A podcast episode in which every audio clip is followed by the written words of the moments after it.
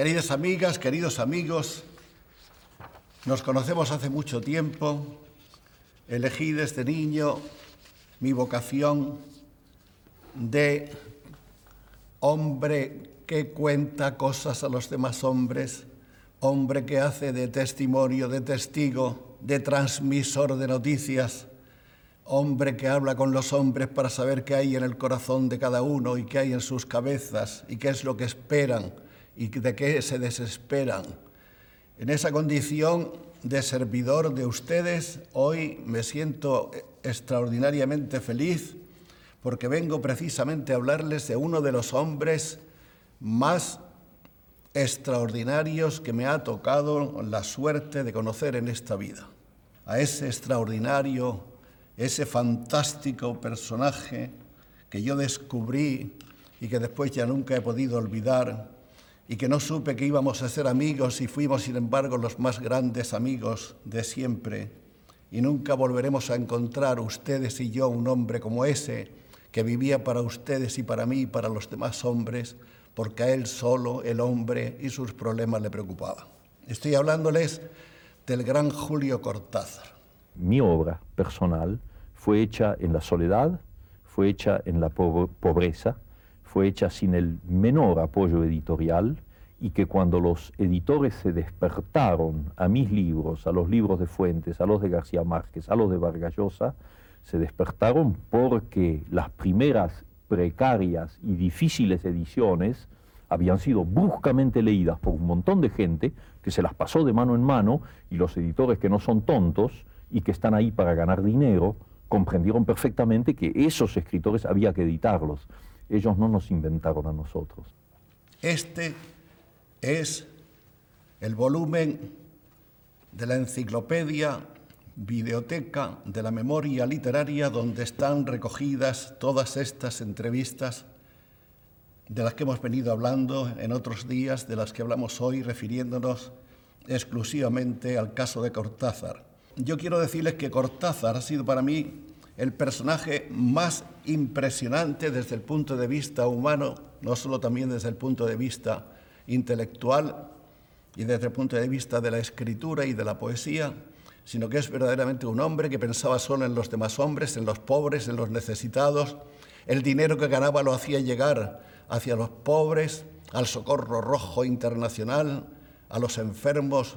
Un libro más es en cierta medida un libro menos, menos en ese camino para irte acercando al libro final y absoluto que nunca escribes porque te mueres antes. ¿no? Yo creo que ustedes deben participar de la emoción inmensa de estar con el maestro Cortázar y se sentirán más hombres y más agradecidos a una persona que fue tan desprendida, tan generosa y tan abierta como este, inolvidable, amigo, maestro, hermano, escritor, jamás superado. Vamos a estar con Cortázar nada menos, no pierdan ni un segundo y que haya silencio, todo el silencio. Llenémonos de Cortázar.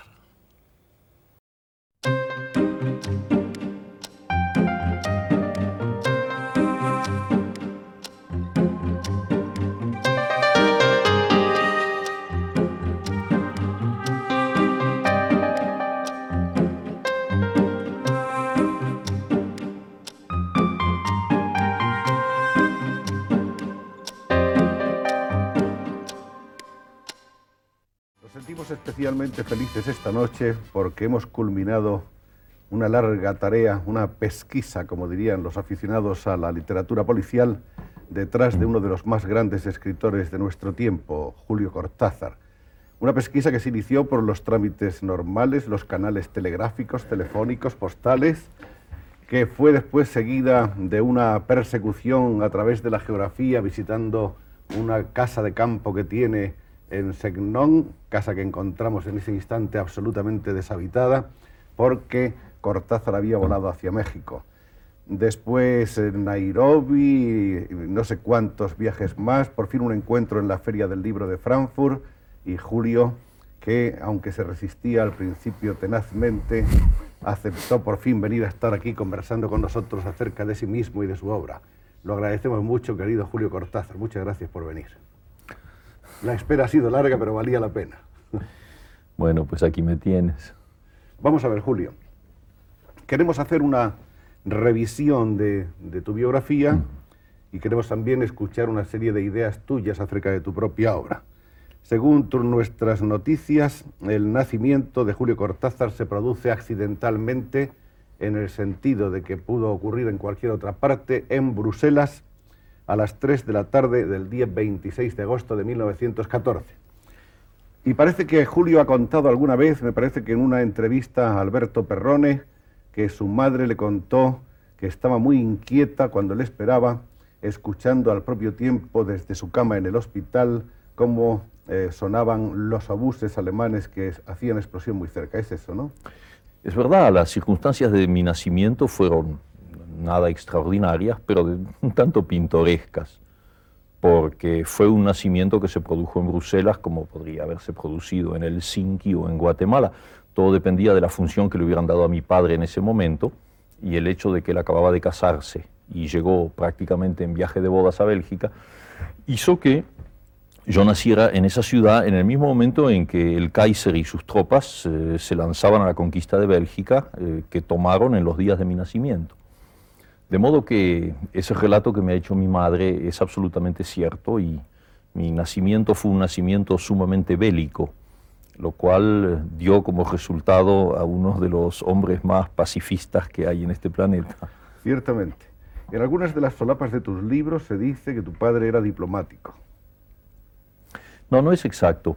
No, mi padre eh, era técnico en, ciertas materias económicas en la Argentina y entonces lo pusieron al frente de una misión económica que estaba agregada a la legación argentina en Bélgica. Yo no sé si tenía cargo diplomático, estatuto diplomático, no lo sé. El hecho es que él trabajaba en la legación. La guerra supongo que más tarde empujó a la familia Cortázar hacia, hacia horizontes un poco más gratos y menos peligrosos. Bueno, la Argentina era un país neutral en la guerra del 14, como, como lo fue también en la, en la Segunda Guerra Mundial. Y entonces mi familia no tuvo directamente problemas con los invasores, con los alemanes, que le permitieron eh, pasar a un país neutral, en este caso Suiza, y luego España. Y por eso es que yo entre un año y medio y tres años y medio eh, viví en Barcelona hasta que en 1918, una vez eh, terminada la, lucha, la familia pudo volver a la Argentina. De esos años primeros, años tan, tan remotos, los años infantiles, en los que quedan siempre imágenes muy vagas y un tanto evanescentes, ¿tú tienes recuerdos precisos? No, precisos no, pero, pero tengo recuerdos. y recuerdos que me, me preocupaban, me, atormentaban un poco cuando yo era niño, porque hacia los nueve o diez años, eh, de cuando en cuando me volvían imágenes muy, muy inconexas, muy, muy dispersas, que yo no podía hacer coincidir con nada conocido. Y entonces este, se, lo, se lo pregunté a mi madre. Le dije, mira, hay, momentos en que en que yo veo formas extrañas y colores como baldosas, como mayólicas con colores. ¿Qué, puede ser eso? Y mi madre me dijo, bueno, eso puede corresponder a que tú de niño en Barcelona te llevábamos casi todos los días a jugar con otros niños en el Parque Güell. Así que fíjate que yo, mi, mi inmensa admiración por Gaudí comienza quizá a los dos años. Inconscientemente. Inconscientemente, sí. También una, un recuerdo de una playa y luego supe que me llevaban a esa playa con otros niños, una sensación amenazante de grandes olas que avanzaban y mucho sol y un, olor a sal, un olor muy, muy, extraño, muy inquietante para mí. Evidentemente el niño ve las cosas de una manera mucho más primitiva, sin ninguna conceptuación, eso no pasa por el intelecto, es una intuición pura. Y volví así como, como a ráfagas.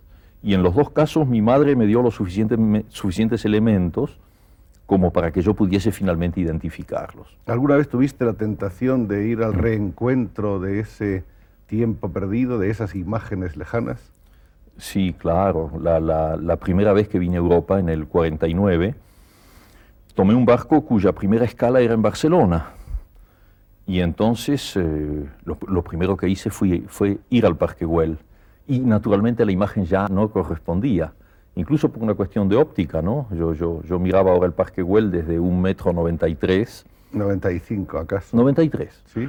93. Se quita centímetros. No, no me quito ningún centímetro. Y, y, en cambio el niño había mirado el Parque Güell desde abajo y con una mirada mágica que, que, yo trato de conservar, pero que no siempre tengo, desdichadamente. Tampoco las olas tenían la misma entidad amenazadora.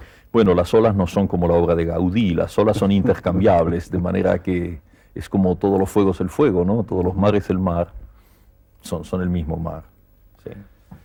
Vamos a hablar un poco de los padres de Julio. Tu padre creo que tenía origen o ascendencia vasca, tu madre francesa, aunque con los, eh, o hija de franceses, aunque con los abuelos eh, alemanes de Hamburgo, ¿no? Sí, mira, eh, en este aspecto de la, de la biografía, muchos argentinos coincidiríamos bastante porque tú sabes bien que la Argentina, país de inmigración, produce así unas especies de cócteles humanos, de mezclas de razas. Cosa, por cierto, afortunada, porque yo sigo creyendo que uno de los, de los caminos positivos de la humanidad es el mestizaje.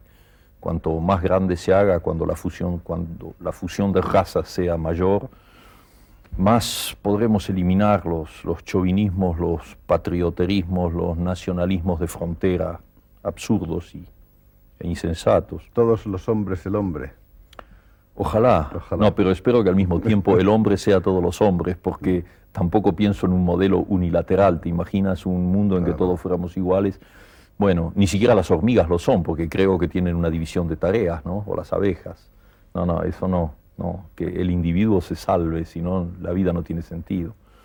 Pero bueno, en, en, mi caso sí, claro, yo soy uno de esos cócteles producidos por inmigración. Por el lado paterno, Cortázar es un apellido vasco, me han dicho incluso que hay una aldea en el, País Vasco que tiene ese nombre, que yo no he visitado nunca.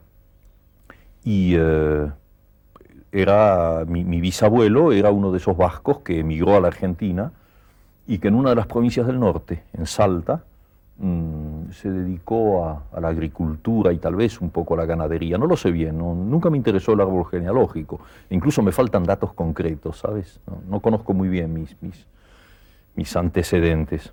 Bueno, pero ese grupo, en todo caso, el paterno, era, eran vascos. Y del lado materno, eh, mi madre era argentina nativa, igual que mi padre, pero hija de descendiente de franceses y de alemanes. De modo que ya ves tú que la, las combinaciones de cromosomas, es que las cromosomas tienen algo que ver en eso, es bastante complejo, sí. Y eso. Bien, después de la aventura mm, de la aventura belga y del paso por Zúrich y por Barcelona, se produce, terminada la guerra, el regreso a la Argentina. Parece que entonces eh, la familia se instala en un pueblecito cercano a Buenos Aires. Sí, en uno de los suburbios de Buenos Aires, que mm, nosotros pronunciamos Banfield, pero que tiene un nombre inglés, Banfield, y ese nombre inglés corresponde a uno de los, eh, de los muchos ingenieros ingleses que construyeron el, sistema ferroviario argentino. Eso lo hicieron los ingleses. Y entonces eh, les ponían los, nombres de sus personas importantes. Había la estación que seguía la mía, se llamaba Temperley, de modo que había momentos en que uno podía creerse mucho más en Inglaterra que en la Argentina. El pueblo se llamaba, nosotros lo pronunciábamos Banfield, y es un pueblecito que en esa época era realmente un pueblecito casi de campo a media hora de Buenos Aires, media hora de tren, y que ahora ya está unido a Buenos Aires, como pasa en el proceso de todas las grandes ciudades. Eh, ¿Cómo era más o menos ese, ese, barrio en el que se movían eh, el niño Julio Cortázar? ¿Qué... Mira, es ese, ese tipo de barrio que tantas veces encuentras en las palabras de los tangos. Es decir, no es el, el, el suburbio de la ciudad, pero es un poco el, el metasuburbio, el suburbio que le sigue. O sea, calles no pavimentadas, por donde en mi infancia todavía había mucha gente que andaba a caballo, por ejemplo el lechero nos traía la leche a caballo, eh, la circulación de mercadería se hacía con, carretas a, a, caballo.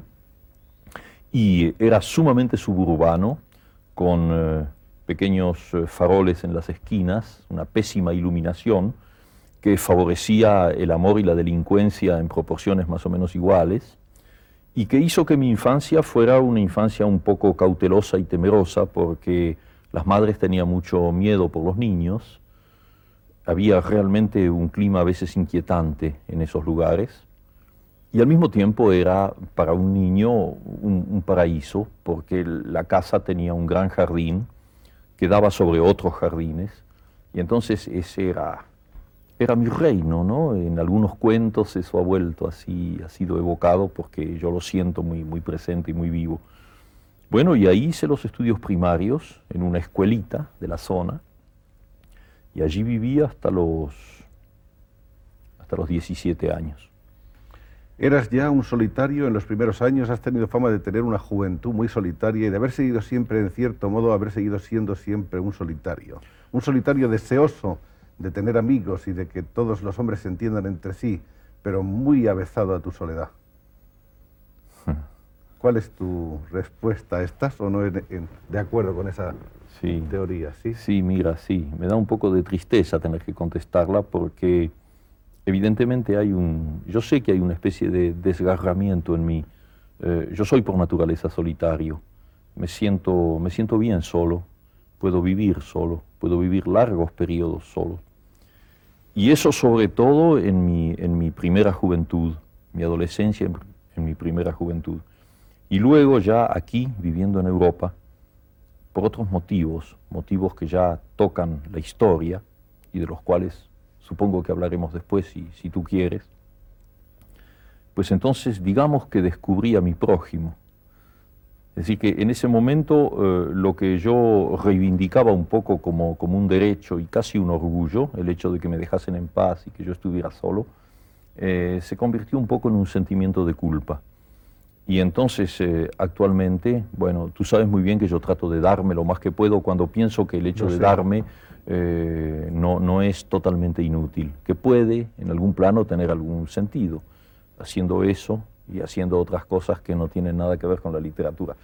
Pero eh, es un poco como la historia del Dr. Jekyll y Mr. Hyde, ¿comprendes?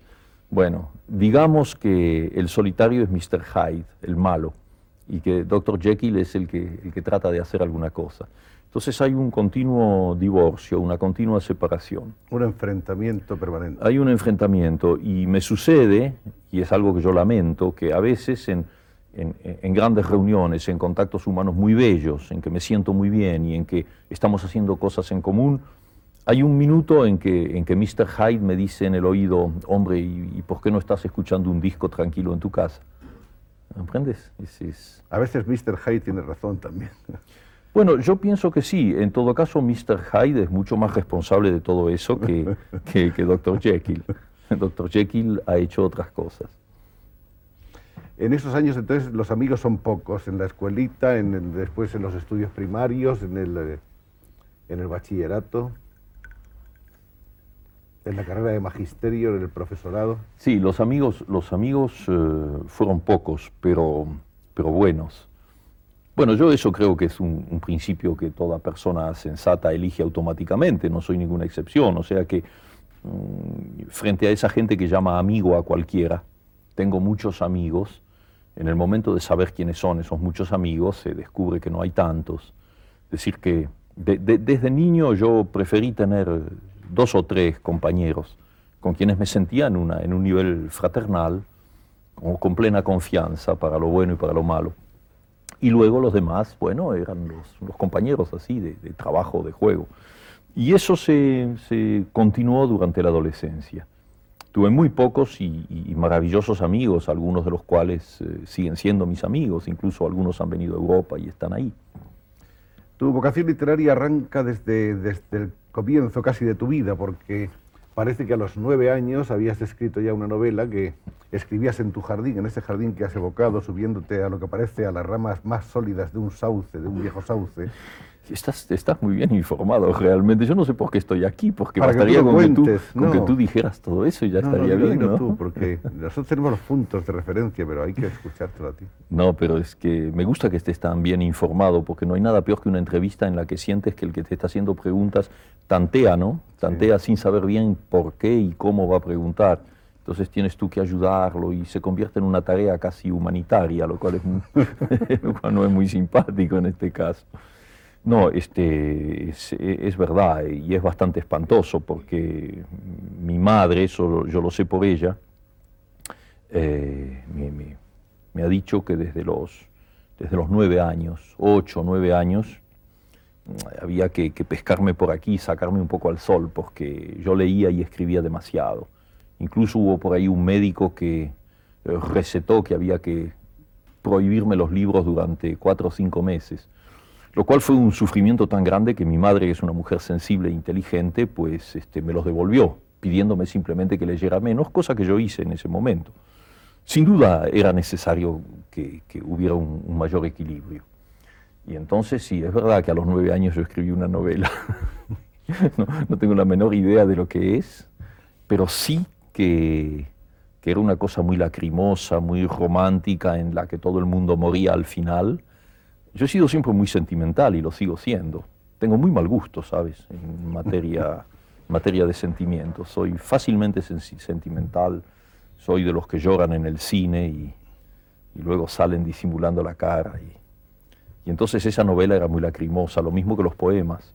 Escribía sonetos a, mis compañeras de la escuela primaria, esas niñas con, con trencitas así, de las que yo me enamoraba fatalmente con un amor que solo podía terminar en, la muerte, ¿comprendes? La muerte de un niño.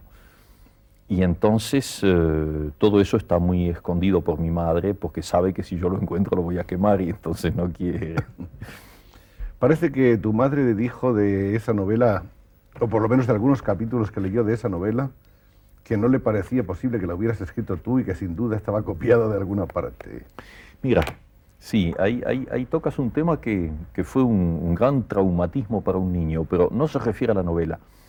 Eh, yo había empezado a leer a Edgar Allan Poe, los cuentos, en español, porque yo no sabía otro idioma, eh, y los poemas en la famosa traducción de Blanco Belmonte, que era la única que había en español en aquel entonces.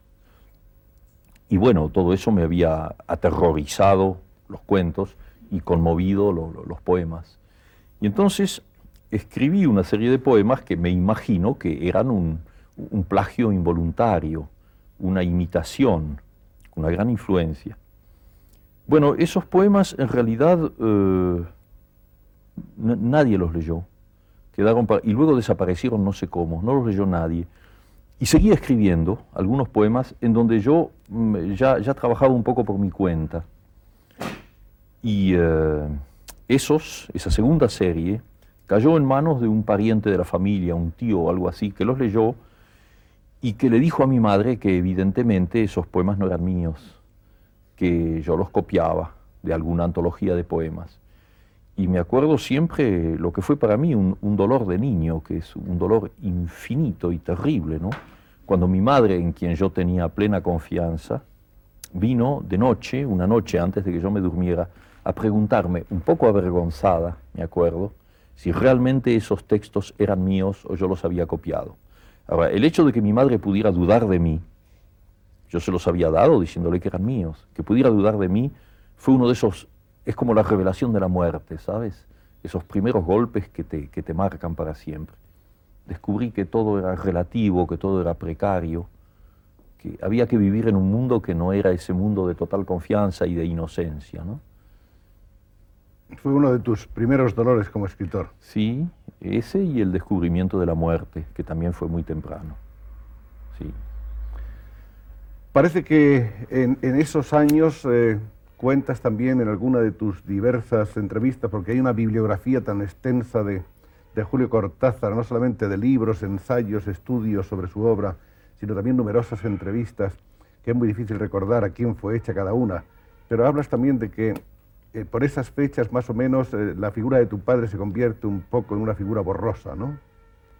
Bueno, estás utilizando un, generoso y amable eufemismo porque no es una figura borrosa, es una figura que desaparece totalmente. Desaparece. Yo tenía seis años cuando mi padre se fue de mi casa para siempre y en circunstancias que dejaron a mi madre en una muy mala situación económica y con dos niños, una hermana mía que tiene un año menos que yo, mi única, mi único hermano, hermana, y yo, eh, al cuidado de ella. Eh, mi madre era una mujer totalmente indefensa porque aunque tenía una excelente cultura, vivía en un mundo, en el mundo argentino de los años 20, es decir, un mundo machista a 100%, donde una mujer tenía que quedarse en su casa y si pretendía ejercer algún trabajo, alguna profesión liberal, mi madre podía haber sido una excelente traductora, por ejemplo, puesto que sabía inglés y alemán, además del francés y naturalmente el español. Fíjate el juego que le daba eso. no, no, pero era absolutamente impensable. En ese momento era impensable. Y entonces eh, mi madre tuvo que aceptar pequeños empleos en la administración nacional, porque eso sí era honorable, ¿sabes? Sí, sí, empleado público sí, lo otro no. Entonces eh, tuvo, que, tuvo que educarnos con, con dificultades, con problemas económicos muy grandes. Y mi padre desapareció en ese momento y yo no volví a verlo nunca más. ¿No volvió a hacer acto de presencia? Bueno, no volvió a hacer acto de presencia cuando me enteré de que había muerto. Muchos años después, en la provincia de Córdoba, tuve una comunicación de un abogado que me comunicaba eso por algún papel que había que firmar, ese tipo de cosas. El, hecho de estar sufriendo una serie de apuros económicos hizo que tú no pudieras cursar en la universidad. Es decir, comenzaste, pero tuviste que abandonar porque era realmente insostenible, ¿no? Sí, es exacto. Es decir, que, bueno, el, plan de estudios varía mucho en los países, de modo que en dos palabras te digo cómo funcionaba. Eh, terminada la escuela primaria, a los 13 años, una cosa así, luego hacías la escuela secundaria. Y en mi caso, yo entré en una escuela normal eh, que a los 18 años me dio un título de maestro, maestro normal. Y luego tres años más de profesorado, que me dio un título de profesor.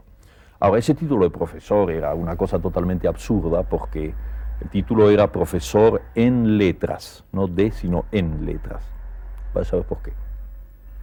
Y eh, era un título que te facultaba para enseñar en los colegios secundarios realmente cualquier cosa. Eh, gramática, geografía, lógica, instrucción cívica, historia, realmente un hombre orquesta. Y yo no tengo demasiado, demasiada admiración por los hombres de orquesta en ese plano, por lo menos. De modo que mi título de profesor no, no me satisfacía, ni, ni mucho menos. Y entonces busqué el camino de la universidad, la, Facultad de Filosofía y Letras, naturalmente en la rama de, letras. Y fue en ese momento en que eh, comprendí que no, que, no podía hacerlo, que tenía que utilizar ese título que ya tenía. Había sido maestro primario durante un tiempo, que podía ser eh, profesor de enseñanza secundaria y ayudar a mi madre, naturalmente. Y entonces eh, nunca seguí la universidad, no tengo ningún diploma universitario. Estuviste durante cinco años más o menos dedicado a la enseñanza en distintos pueblos. Ah, un poco más, mira, este, a mí me nombraron en el año, soy muy malo para las cronologías, en el año 39, sí, en, el 39, y estuve hasta el año 45, lo cual hace seis años, seis años. enseñando en un pueblo de provincias, en una escuela normal. En Chivilcoy. primero en Bolívar, en Bolívar. y luego en Chivilcoy. Eh, pequeñas ciudades, son más que pueblos, ¿no? Pequeñas ciudades de la provincia de Buenos Aires. Y luego, durante un año y medio, en una universidad de frontera muy joven que se acababa de, fundar, la Universidad de Cuyo, en, en Mendoza, la provincia de Mendoza. Que esa sí fue una universidad importante para ti. Sí, pero fíjate hasta qué punto era una universidad improvisada que yo enseñé ahí sin tener título universitario, porque era una, universidad muy, muy joven, muy pobre, pagaban unos sueldos de hambre, pero al mismo tiempo nos proponían a, los, a los jóvenes argentinos una especie de apostolado. Es decir, ir ahí a enseñar eh, aquello que nosotros ya podíamos conocer un poco mejor que los estudiantes. Ese es un fenómeno impensable en Europa, todavía es una de las, de es totalmente impensable. los propios de América. Sí, sí, sí, claro. Y entonces alguien en Buenos Aires eh, se había enterado de que yo había aprendido por, mi cuenta el, el, francés y que sabía alguna cosa de literatura francesa. Entonces me propusieron hacer un curso en la Universidad de Cuyo sobre literatura francesa. Entonces, pasar de un medio de enseñanza secundaria a universitario, para mí era, era una, una cosa muy hermosa, porque suponía ponerme ya en un nivel de alumnos, de estudiantes, que, eh, en otro plano. Y finalmente dejar de enseñar instrucción cívica. Tú comprendes que los, los procedimientos para votar y, y, lo que se puede y lo que no se puede hacer en una, en una sociedad llamada democrática no, no me divertía demasiado. Entonces fui ahí y estuve un año y medio hasta que llegó el primer gobierno de, de Perón y, y yo me marché. El primer libro de que tenemos noticia, el primer libro realmente impreso, es un libro de poemas que lleva por título Presencia. Ese libro aparece en 1938.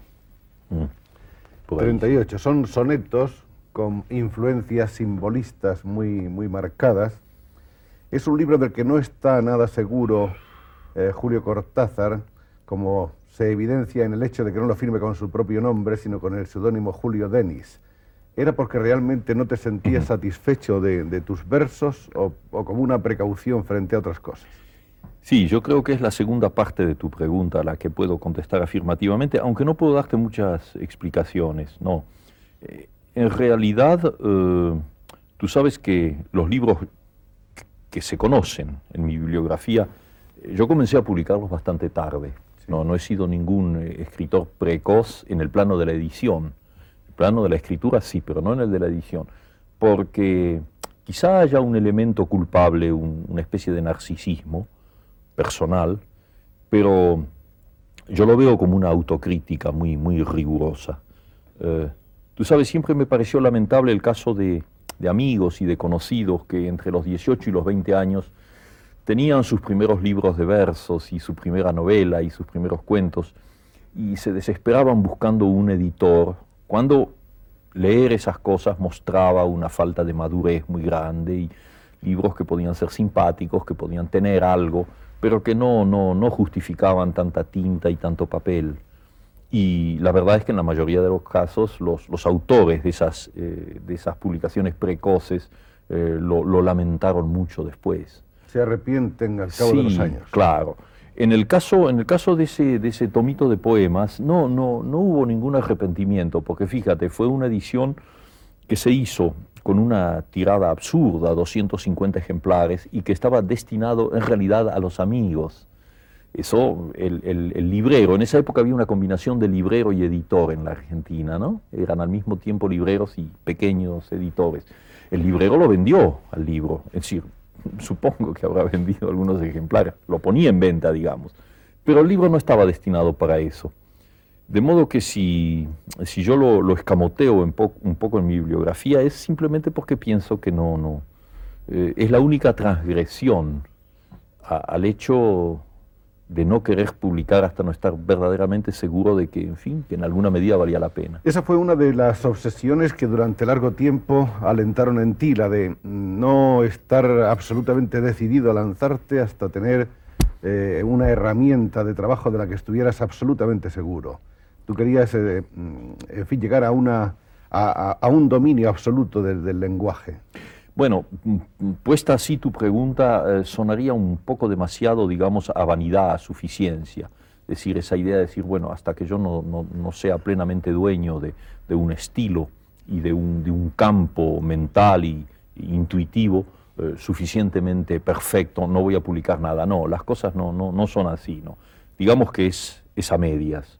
Eh, yo sé muy bien que un escritor no llega nunca a escribir lo que él quisiera escribir y que cada libro nuevo, un libro más es en cierta medida un libro menos, menos en ese camino para irte acercando al libro final y absoluto que nunca escribes, porque te mueres antes, ¿no?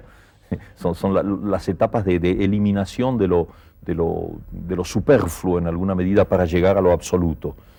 Bueno, pero las cosas no son, no son así. Eh, lo que yo tenía era una autocrítica bastante grande y, me había fijado una especie de nivel, no por relación a modelos exteriores, aunque naturalmente tenía mis grandes admiraciones, eh, Borges, por ejemplo, en ese momento, eh, nuestro maestro en esa generación. No, pero esos eran, eran modelos un poco platónicos. Así que personalmente yo tenía mi camino, sentía lo que tenía que decir. El, nivel me lo fijaba yo mismo.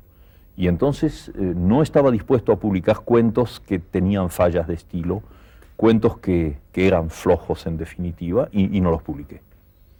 Lo curioso es que teniendo esa preocupación por, lógicamente, alcanzar un idioma mejor, andando el tiempo, lo que demostró Julio Cortázar fue precisamente una afición por todo lo contrario, es decir, un deseo de rebeldía, de subvertir un poco ese lenguaje, digamos que hasta de degradarlo de su esteticismo para llegar a una forma mm, coloquial, más directa y un poco desmitificadora, ¿no? Un extrañamiento de la palabra demasiado seria, demasiado solemne, demasiado rimbombante. Bueno, pero mira, eso es porque eh, mi noción de estilo no, no coincide con la noción de estilo tal como se define en un diccionario y tal como se comenta interminablemente en las academias de, este planeta. No, en absoluto, no. Mi noción de estilo es muy diferente. No es una noción, si me permites la palabra, áulica, así, una noción superior de estilo. No.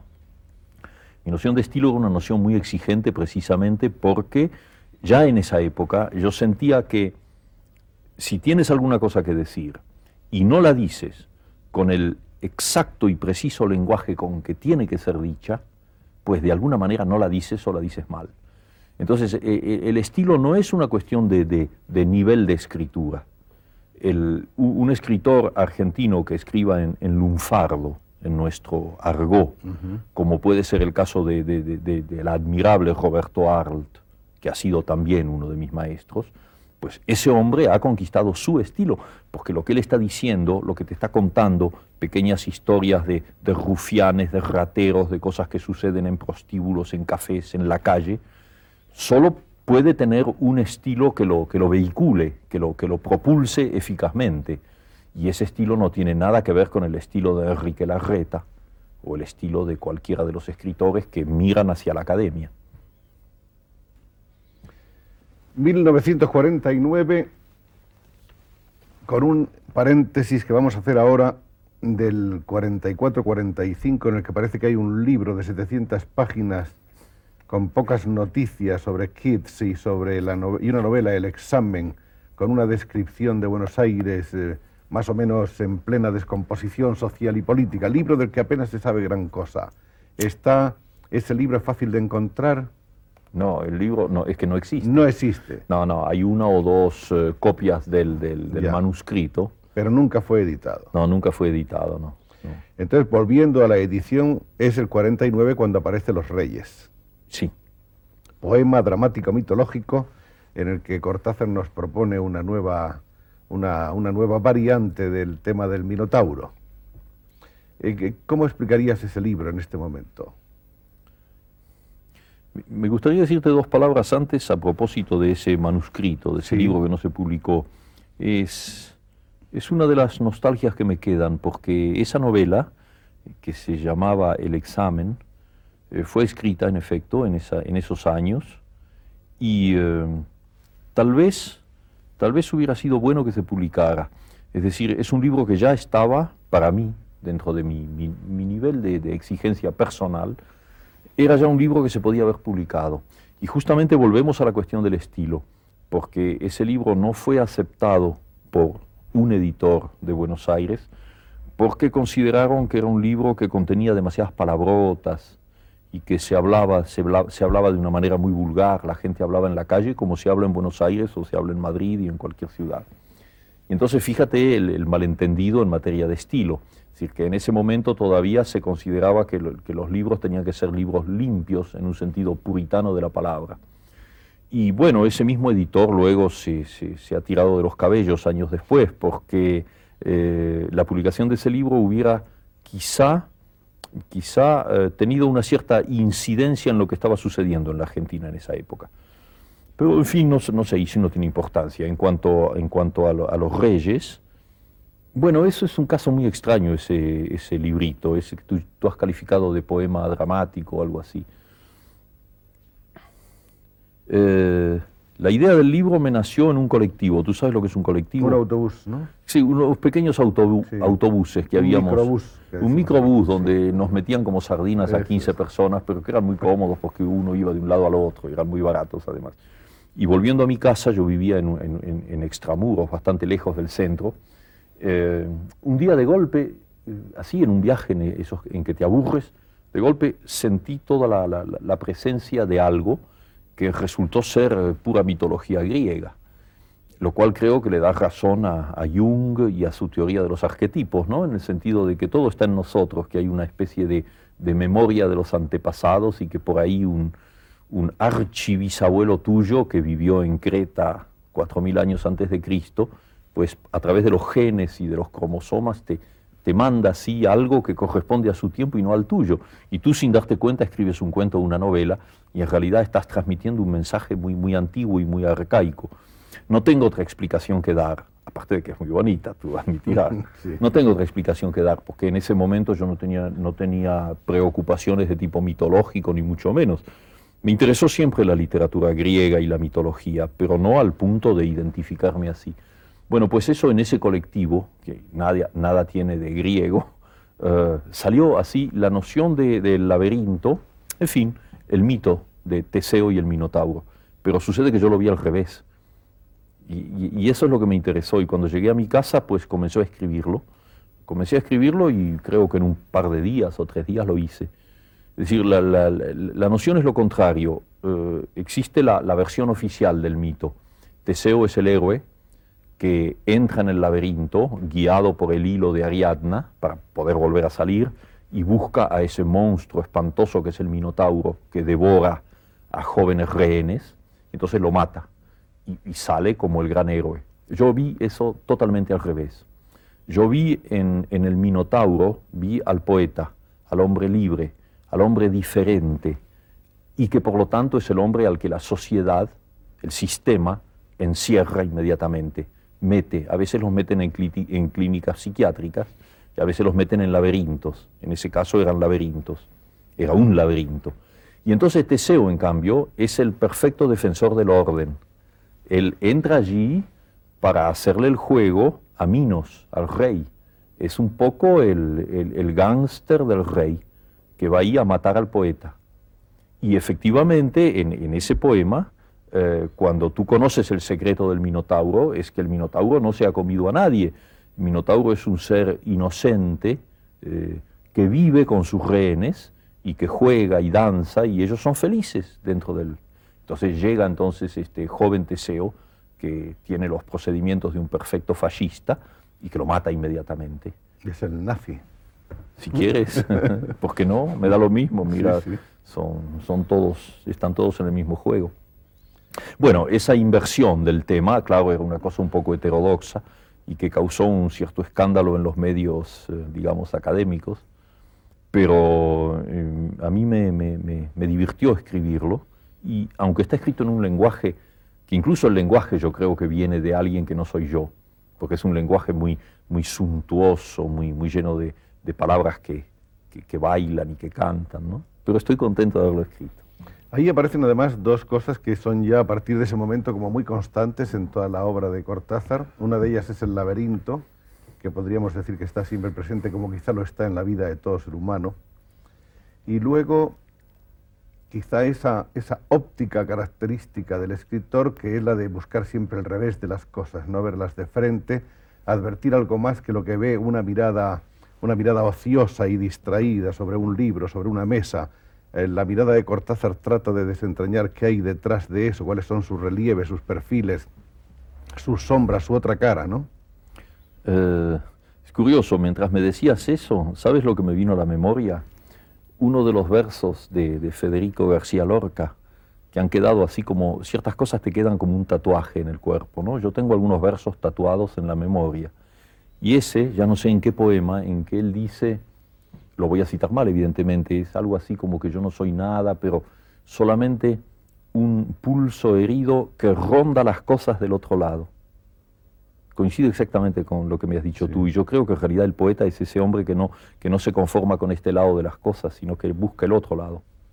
A veces lo encuentra, a veces no. Él sí, él, él lo encontró siempre. Parece que tú también. No, no sé, eso lo dices tú, eso lo dices tú, yo, yo. Tú nos has descubierto un universo, el universo cortazariano, en el que no cabe duda de que, de que has acertado a, ver y a enseñarnos muchas cosas que no éramos capaces de ver los demás. Mira, si, si alguna cosa de que yo he escrito ha, podido mostrarle el otro lado de algunas cosas a, a mis lectores, a, mis amigos, te imaginas que es la más grande recompensa que yo puedo tener. Ah, personalmente yo sigo teniendo una sensación de, de lo que está del otro lado y, y, sigo buscándolo.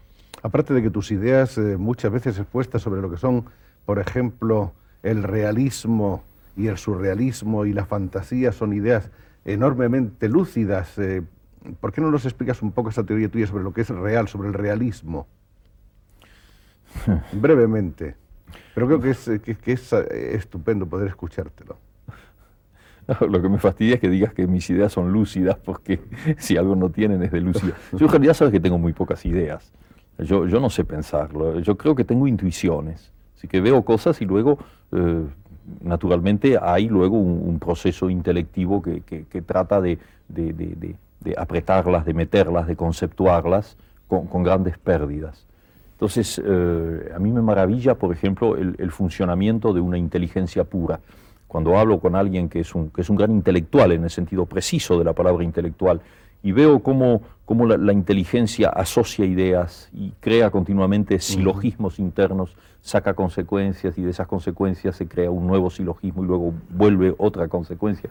Yo soy absolutamente incapaz de eso. Eh, no sé discutir, cualquiera me gana una discusión, no, no sé defender mis puntos de vista.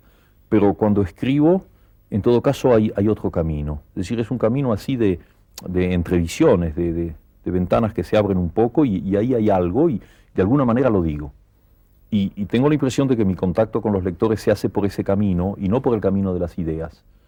Por eso es que eh, las circunstancias actuales, en donde tú sabes muy bien que la, la, los compromisos de tipo geopolítico, la, fe que uno tiene en ciertos destinos de la humanidad, eh, son ya indisociables de la literatura. Lo sabemos y yo lo sé y lo asumo. Pero sucede que a veces, dentro de esa línea, tengo que escribir textos que, que deberían ser ensayos, que deberían ser reflexiones. Y ahí estoy verdaderamente muy perdido. No me siento cómodo porque no soy un hombre de ideas. Eh, todas esas cosas que, que, se pretende que yo escriba en forma de ensayos, yo las haría pasar mejor, estoy seguro, en un poema o en un cuento. Lo que pasa es que, claro, también hay una especialización en los lectores y hay gente que busca cosas concretas, eh, certidumbres. Bueno, entonces pues hay que apechugar y te pones a la máquina y escribes 10 páginas sobre lo que piensas que es el fascismo y lo que piensas que es el socialismo, pero en realidad yo me siento mucho más cómodo en un, terreno que toca lo irracional. Ese es mi verdadero campo. Ahora, lo que no sé si te contesté la pregunta, ¿eh? porque ya está muy lejos. Ya nadie sabe dónde está esa pregunta. Bueno, la dejamos mejor. Tampoco importa La ventaja de las preguntas es que se vuelan. Después de, de Los Reyes aparece el primer libro donde ya quizá está presente la manera de hacer de Cortázar, esa manera de hacer con la que nos acabaríamos identificando, que es Bestiario, mm. donde se recopilan seis cuentos Ahí abandona ya la preocupación, digamos, formalista de las obras anteriores, aparece su lenguaje coloquial y más directo, y surgen ahí los elementos fantásticos del absurdo, del humor, todos ellos muy, muy entrelazados. Bueno, esto en realidad te ha traído de vuelta la, pregunta anterior, porque tú has hablado de lo fantástico. Y es ahí justamente donde eh, se sitúa la, noción que yo tengo de la realidad y que creo que era lo que tú querías saber anteriormente. Sí, toda esa serie de cuentos de bestiario son los, los primeros cuentos en que yo me sentí relativamente seguro de haber dicho lo, lo que quería decir. Son cuentos fantásticos. Pero lo que pasa es que la noción de fantástico es una, una noción que también el diccionario, la, la, la, el cementerio. El, cementerio. Ah, ha dividido para separarlo de lo, de lo real. Eh, yo he dicho por ahí, y te lo repito porque creo que es bastante ilustrativo, que una de mis tristezas de niño fue cuando, habiendo leído una novela de Julio Verne, que es uno de mis maestros, que extrañamente, en vez de ser una novela de anticipación científica, era una novela fantástica, porque por primera vez planteaba el tema del hombre invisible, que luego Wells volvió célebre. Esa novela, que es poco leída, se llama El secreto de Wilhelm Storitz, eh, a mí me había absolutamente fascinado. Y entonces la presencia de un hombre invisible a mí me parecía, bueno, perfectamente posible en las circunstancias del libro. Y le di esa novela a un compañero de, escuela primaria, debía yo tener 12 años, y era un chico que leía, que le gustaba leer, yo se lo di, esperando que él se maravillase tanto como yo. Y me lo devolvió dos días después, desdeñosamente, diciéndome, no, esto es demasiado fantástico. Y ahí apareció la palabrita. Entonces, ese día, sin poder racionalizarlo, eh, eh, en mi ignorancia de niño, eh, yo me di cuenta oscuramente que mi noción de lo fantástico no tenía nada que ver con la noción que podía tener mi madre, mi hermana, mi familia y mis condiscípulos.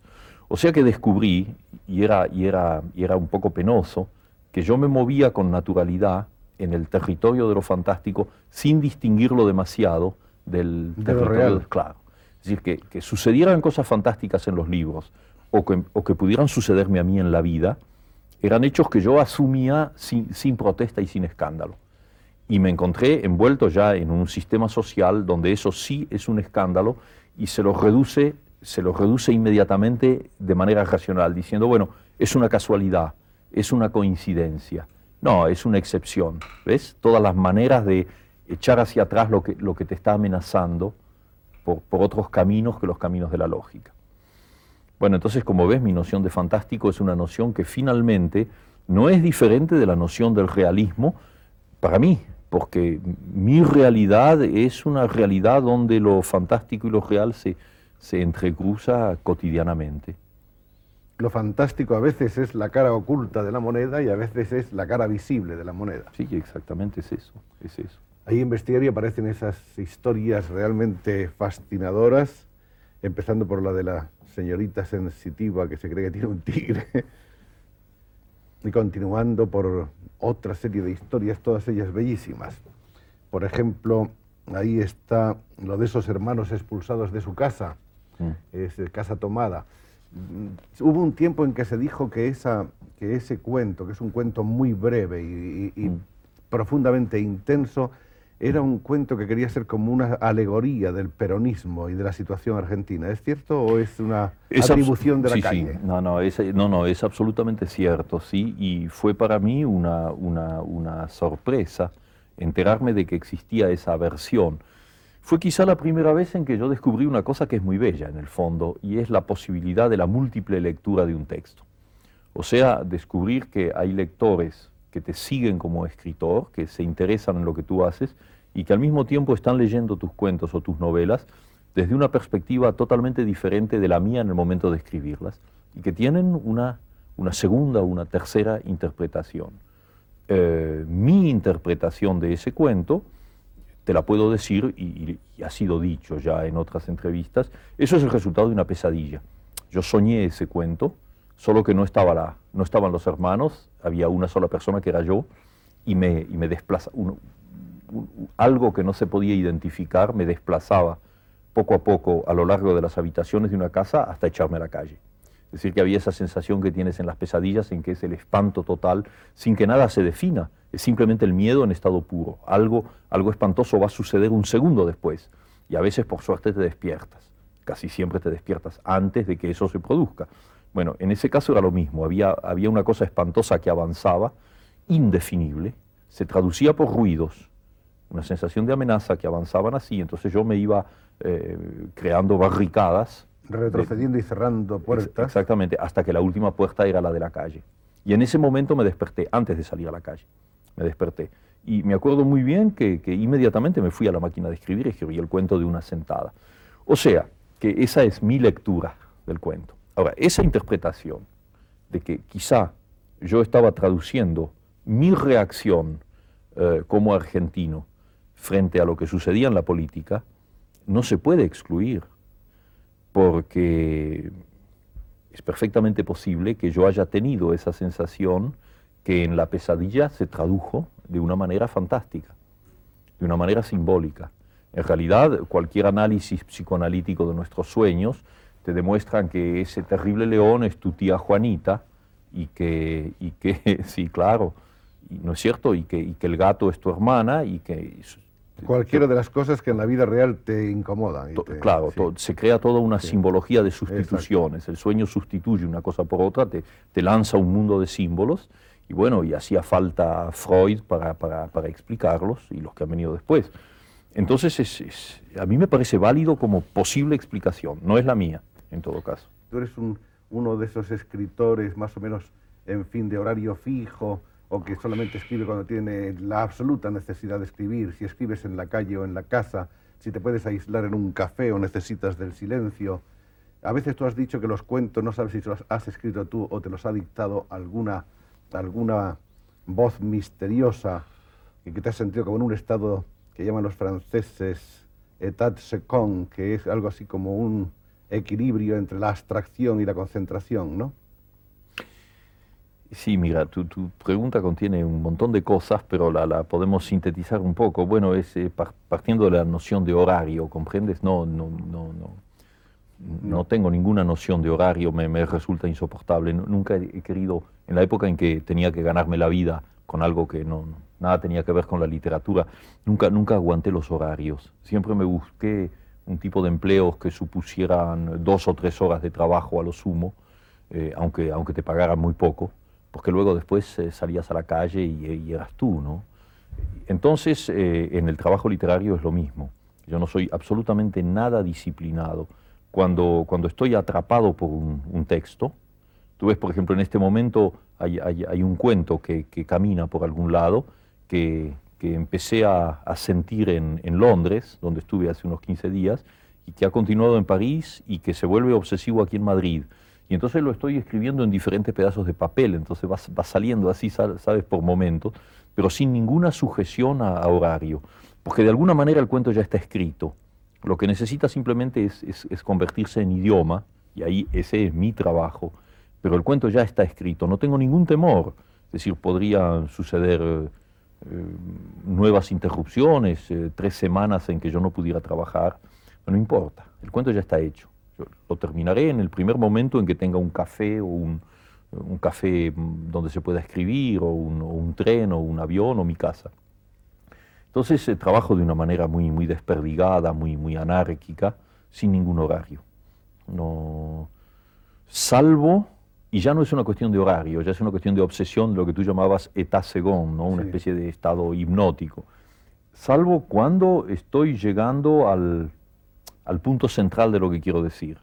Porque en ese momento yo soy un poco la víctima de lo que estoy haciendo, soy poseído por lo que estoy haciendo y fíjate cuando todo el final de Rayuela fue escrito en condiciones físicas eh, tremendas, porque yo me olvidé del tiempo.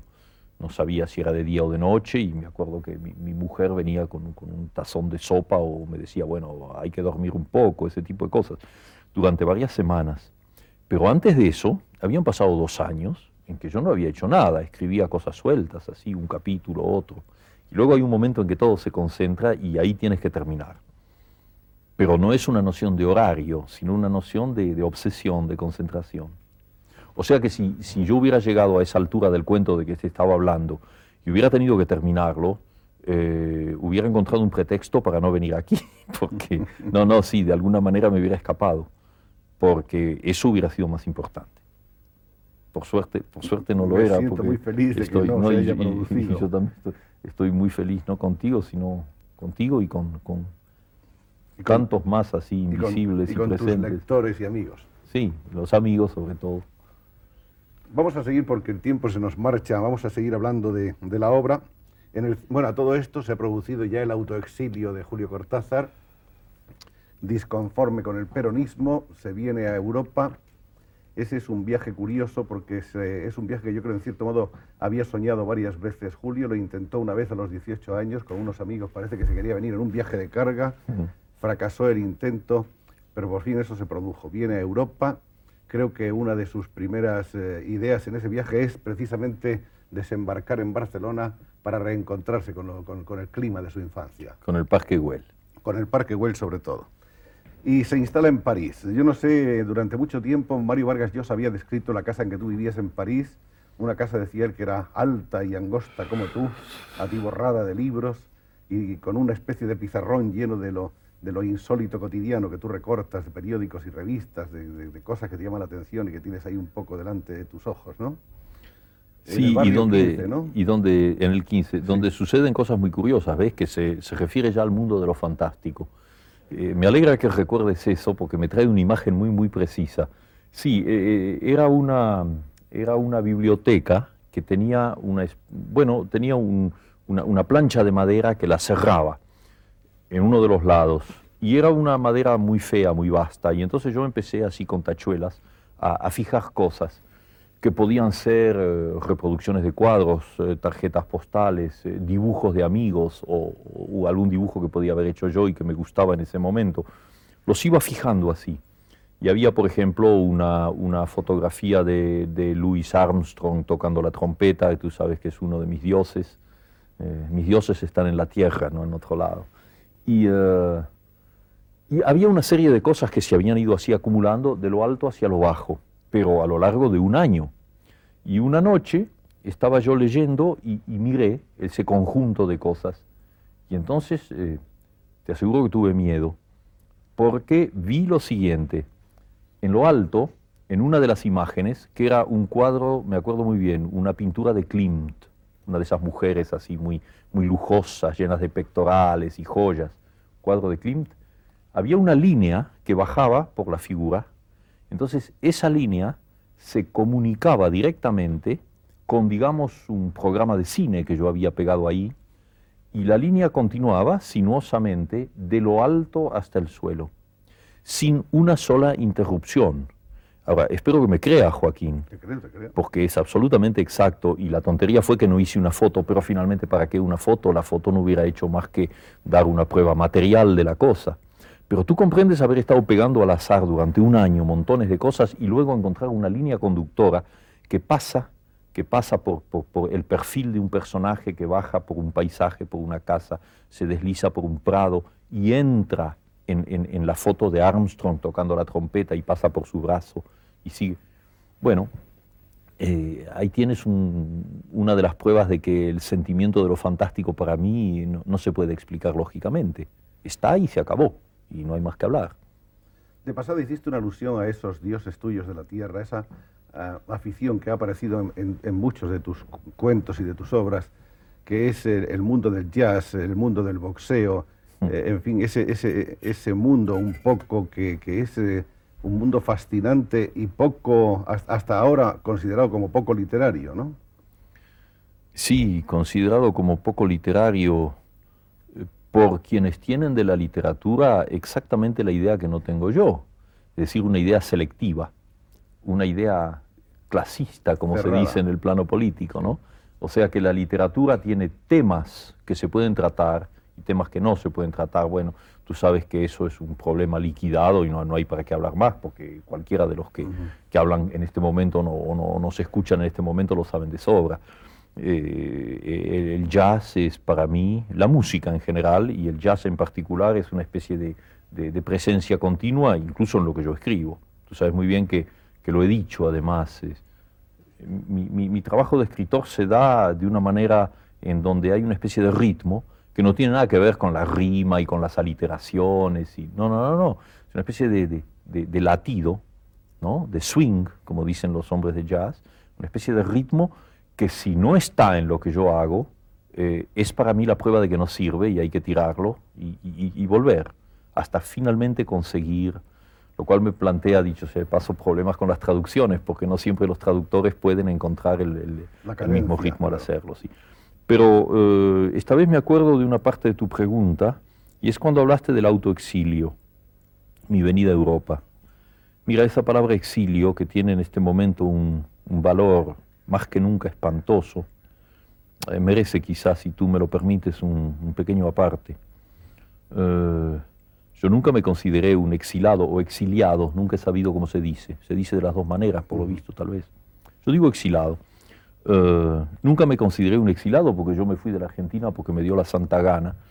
y me quedé en París también por los mismos motivos y volví con mucha frecuencia a la Argentina a, ver a mis amigos y, ver a, mi gran amiga la ciudad, ¿no? O sea, las ciudades son como las mujeres, esas, esas, esas, esas ciudades de las que te enamoras y son el amor de tu vida y yo soy, no soy excesivamente monógamo, pienso que se pueden tener muchas ciudades que se aman al mismo tiempo. Entonces esa vuelta a Buenos Aires nunca tenía nada que ver con un exilio. Yo era simplemente alguien que viajaba afuera y vivía afuera y luego volvía. Bueno, desde, desde hace algún tiempo sé que soy un exilado. Ahora, ahora sé que soy verdaderamente un exilado, en el sentido más, más patético y más, y más terrible de la palabra. Pero mi caso personal no interesa. Lo que es terrible es asistir todos los días a esa diáspora, a ese exilio, a esa inmensa cantidad de, de compatriotas míos y después de compatriotas latinoamericanos. Tú sabes que yo estoy muy contento de ser argentino, pero lo que yo soy es latinoamericano. Cosa que molesta incluso a muchos argentinos, porque las nociones de patriotismo lamentablemente juegan demasiado eh, actualmente. Yo soy un latinoamericano y entonces siento es, esa cosa espantosa de, ese exilio cotidiano, los, los uruguayos, los chilenos, los argentinos, bolivianos, y tantos más, y paraguayos y brasileños, la lista es larga, tú lo sabes, todo el cono sur. Esa gente que viene aquí en condiciones espantosas, buscando, buscando amigos. Yo sé que en España los exilados latinoamericanos están encontrando amigos, lo sé. Sé también que hay problemas porque llegan en tales cantidades que no siempre es posible dar abasto y solucionarlo. No sé, mira, yo lo que espero es que en España se piense que cuando en los años del 36 al 39, no tengo necesidad de decir más, ¿no? La cantidad enorme de españoles que llegó a la Argentina, yo era joven en esa época, y los veíamos llegar, y ellos mejor que yo podrán decirte cómo fueron, cómo fueron recibidos, aceptados, cómo se fundieron con nosotros, cómo no hubo ningún problema. Me dirás que las situaciones eran distintas, que nosotros somos un país de inmigración, que teníamos más facilidades de aceptación. España o Francia o Alemania no las tienen, las, tienen en menor cantidad porque son países un poco colmados, los cupos, hablemos materialmente, están colmados. Pero algo me dice, en un plano visceral, que en todo caso en España eh, no se olvidará no se olvidará que entre el 36 y el 39, ustedes, los españoles, nuestros hermanos españoles, encontraron una casa en la Argentina. Final del juego, 1956, nueve relatos que se completan con otros en 1964. Hay unos cuentos ahí en los que por medio de sueños los personajes llegan a viajar a través del tiempo y del espacio. Este es un año importante en el que aparece también una gigantesca traducción de las obras de Edgar Allan Poe que te llevó un largo tiempo de trabajo. Mm. Bueno, pero tú has hecho una exposición, pero no me has hecho una pregunta, de manera que me quedo un poco, un poco colgado. lo, de, lo, de, Poe lo, tradujiste eh, inmediatamente de llegar a Europa. No, no inmediatamente. No, no, no, no, no, no. yo estaba viviendo ya en París. en París. Acababa de casarme y vivía en París en condiciones económicas muy, muy difíciles, realmente muy, muy penosas pero sin problema, porque yo era más joven, aunque ya no era un joven, pero me sentía, bueno, siempre me siento muy joven, pero en ese momento más claro. Y, y la Universidad de, Puerto Rico, donde estaba Francisco Ayala, que había vivido, bueno, era uno de los hombres que había ido a la Argentina, nos habíamos hecho muy amigos, Ayala hizo un trabajo espléndido en la Argentina, fundó una revista, dictó cursos, nos enseñó montones de cosas. Y luego la, Universidad de Puerto Rico lo contrató, y ese fue allá. Y eh, Paco Ayala se acordaba de nuestras discusiones sobre Edgar Allan Poe, un amor común, ¿sabes?, en Buenos Aires. Y entonces eh, se le ocurrió la idea de que hacía falta una traducción de las obras completas en prosa. Porque finalmente en esa época de Poe había la traducción eh, discutible muchas veces de los cuentos más conocidos.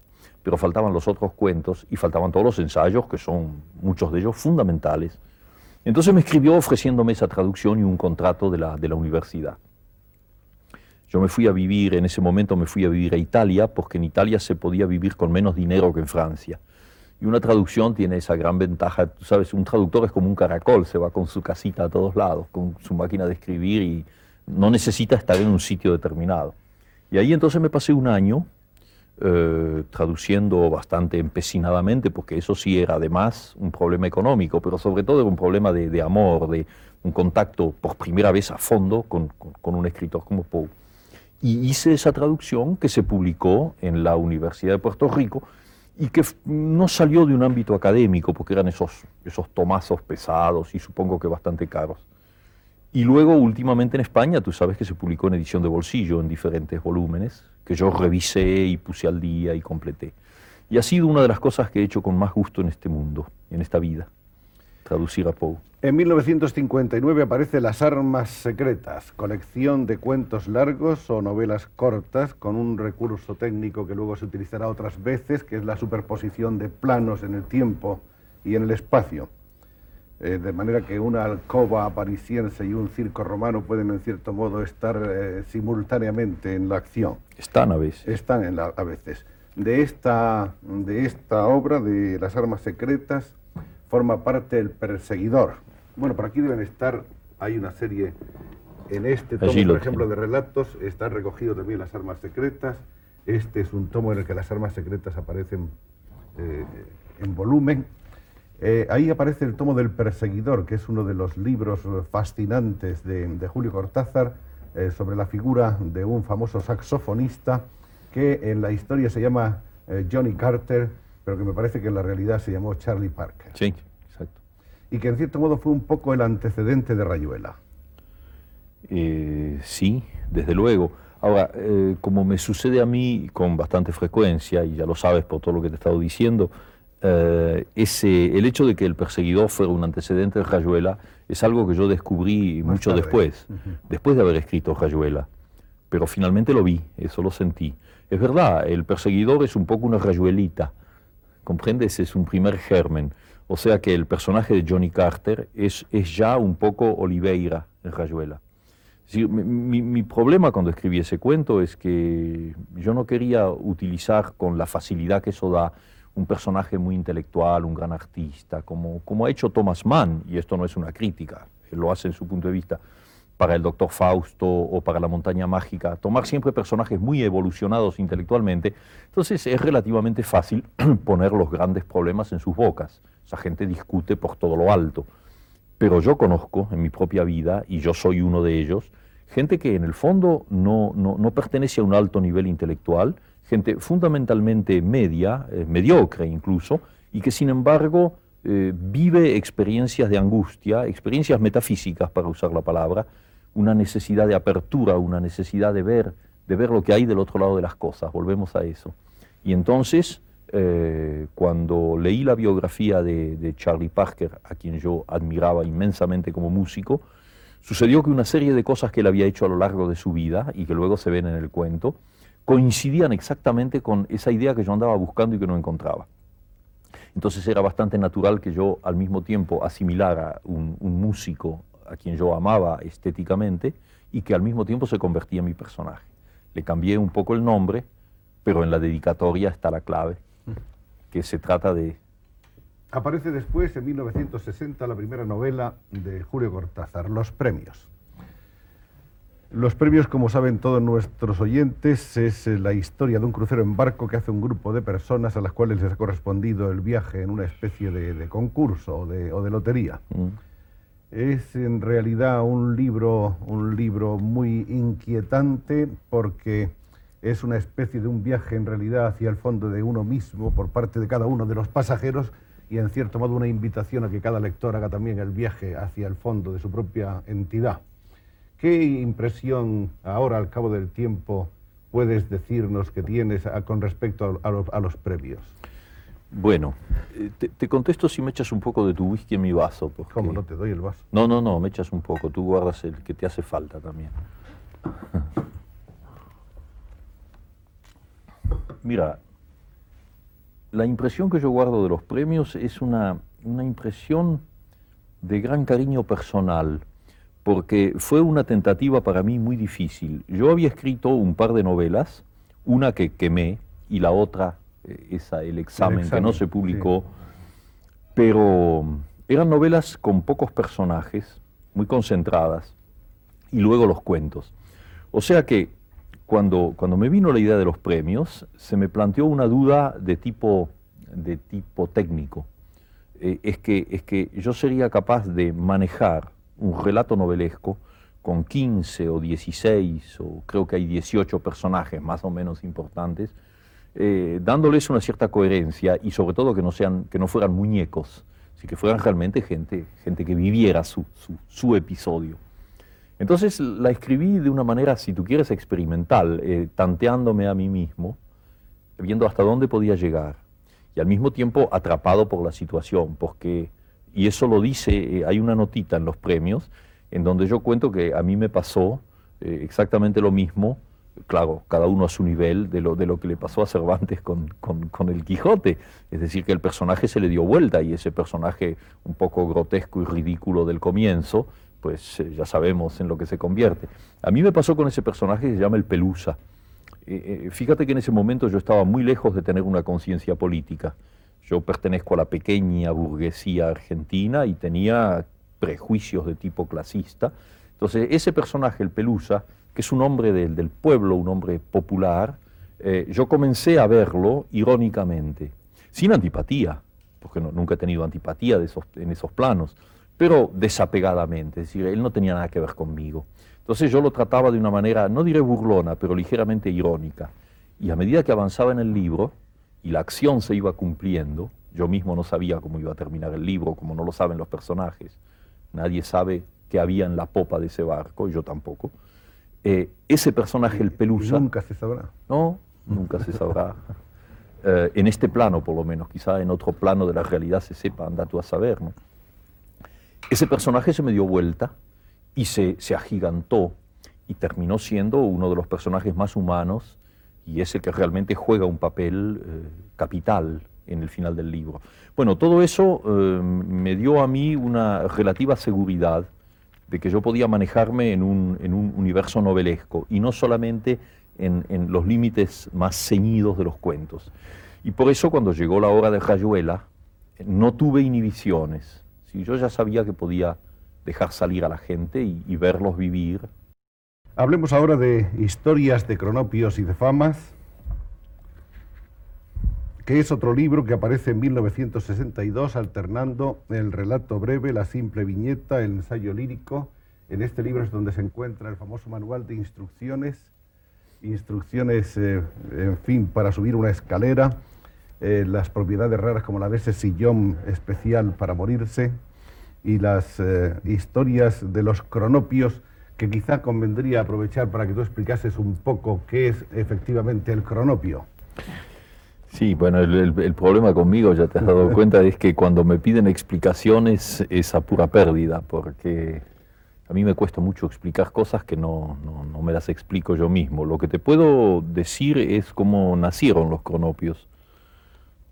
Eh, yo estaba en París en 1952, creo, y fui a un concierto en el Teatro de Champs-Élysées donde había un gran homenaje a Igor Stravinsky músico que es uno de los músicos que también me ha marcado a lo largo de, mi vida. Y eh, yo estaba muy conmovido viendo por primera vez a Stravinsky, que dirigía la orquesta, y estaba Jean Cocteau, otra, otra gran presencia en mi juventud, que era el recitante en una de las obras. Y eh, vino el entreacto y todo el mundo salió a tomar café y yo estaba solo y no tuve ganas de salir y me quedé solo ahí en una de esas localidades, las más baratas, ¿no? Y me quedé completamente solo en ese inmenso teatro. Entonces, eh, de golpe, me acuerdo muy bien de eso, de golpe tuve un poco como la, la, sensación de que había eh, en el aire así personajes indefinibles, unas especies de globos, que yo los veía un poco de color verde, que muy cómicos, muy, muy divertidos y muy amigos, que andaban por ahí, circulaban, y su nombre era Cronopios, se llamaban Cronopios, venían así. Más tarde los, los críticos han buscado las explicaciones críticas, es decir, Cronos, el tiempo, pero tú que conoces el libro sabes que, que, no es defendible porque el tiempo, bueno, ellos tienen su tiempo como todo el mundo, un tiempo un poco especial, pero no, no es, una, no, es un, detalle esencial en su, en su manera de ser. Vino así, el nombre y la imagen. Y por eso es que al principio, cuando se los define, se busca la definición. En el mismo libro, yo empecé a escribir sin saber cómo eran, y luego ya tomaron un aspecto humano y eh, relativamente humano, porque nunca son completamente seres humanos, con esas conductas especiales de los cronopios, que son un poco la conducta del poeta, la conducta del, de la social, del hombre que vive un poco al margen de las cosas, frente a los cuales se, plantan los famas, que son los, los grandes gerentes de los bancos y los presidentes de las repúblicas, entonces la gente formal que defiende un orden, etc. Bueno, así, ese es el nacimiento de la cosa. Cronopios, famas y esperanzas. Bueno, las esperanzas son son personajes intermedios que están un poco a mitad de camino y que están un poco sometidas a la influencia de los famas o de los cronopios eh, según las circunstancias. Entonces todas esas aventuras que les suceden dependen de la psicología de cada uno de ellos. Nos encontramos ya con el año 1963, es un año trascendental en la, en la historia de la narrativa hispanoamericana, es también un año importantísimo para Julio Cortázar porque aparece Rayuela. Rayuela, considerada por mm. toda la crítica como uno de los dos o tres grandes libros que ha dado nuestra literatura en idioma castellano en muchísimo tiempo. Aquí hay algunas de las ediciones, esta es una edición argentina, esta es una edición reciente hecha aquí en España.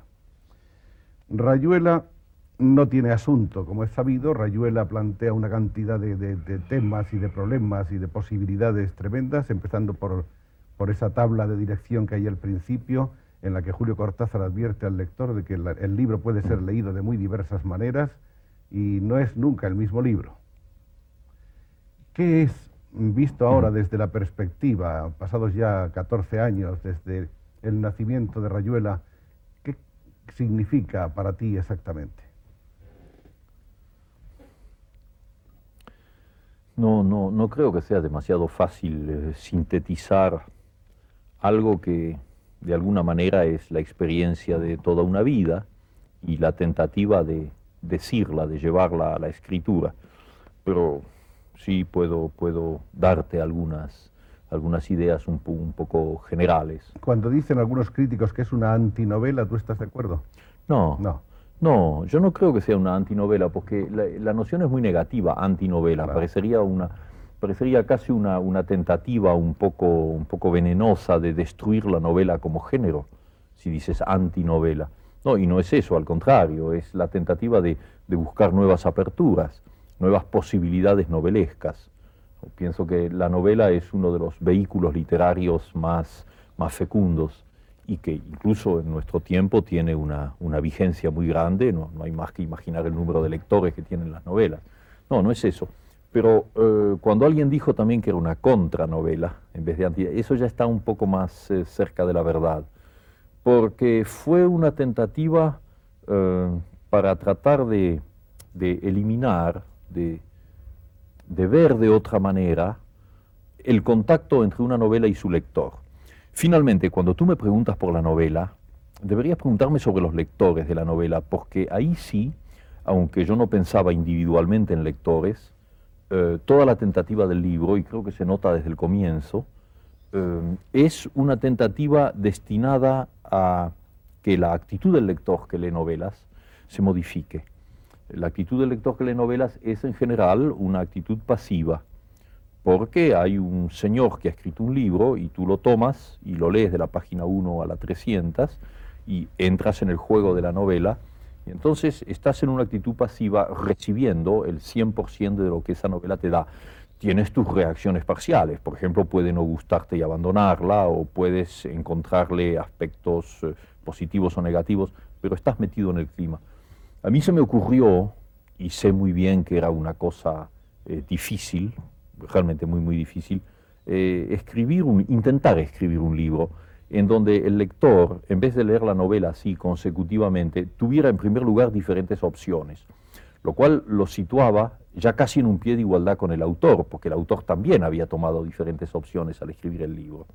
Posibilidad de elecciones, de dejar de dejar de lado una parte del libro y leer otra, o leerla en otro orden, y crearse un, mundo en el cual él desempeñaba un papel activo y no pasivo.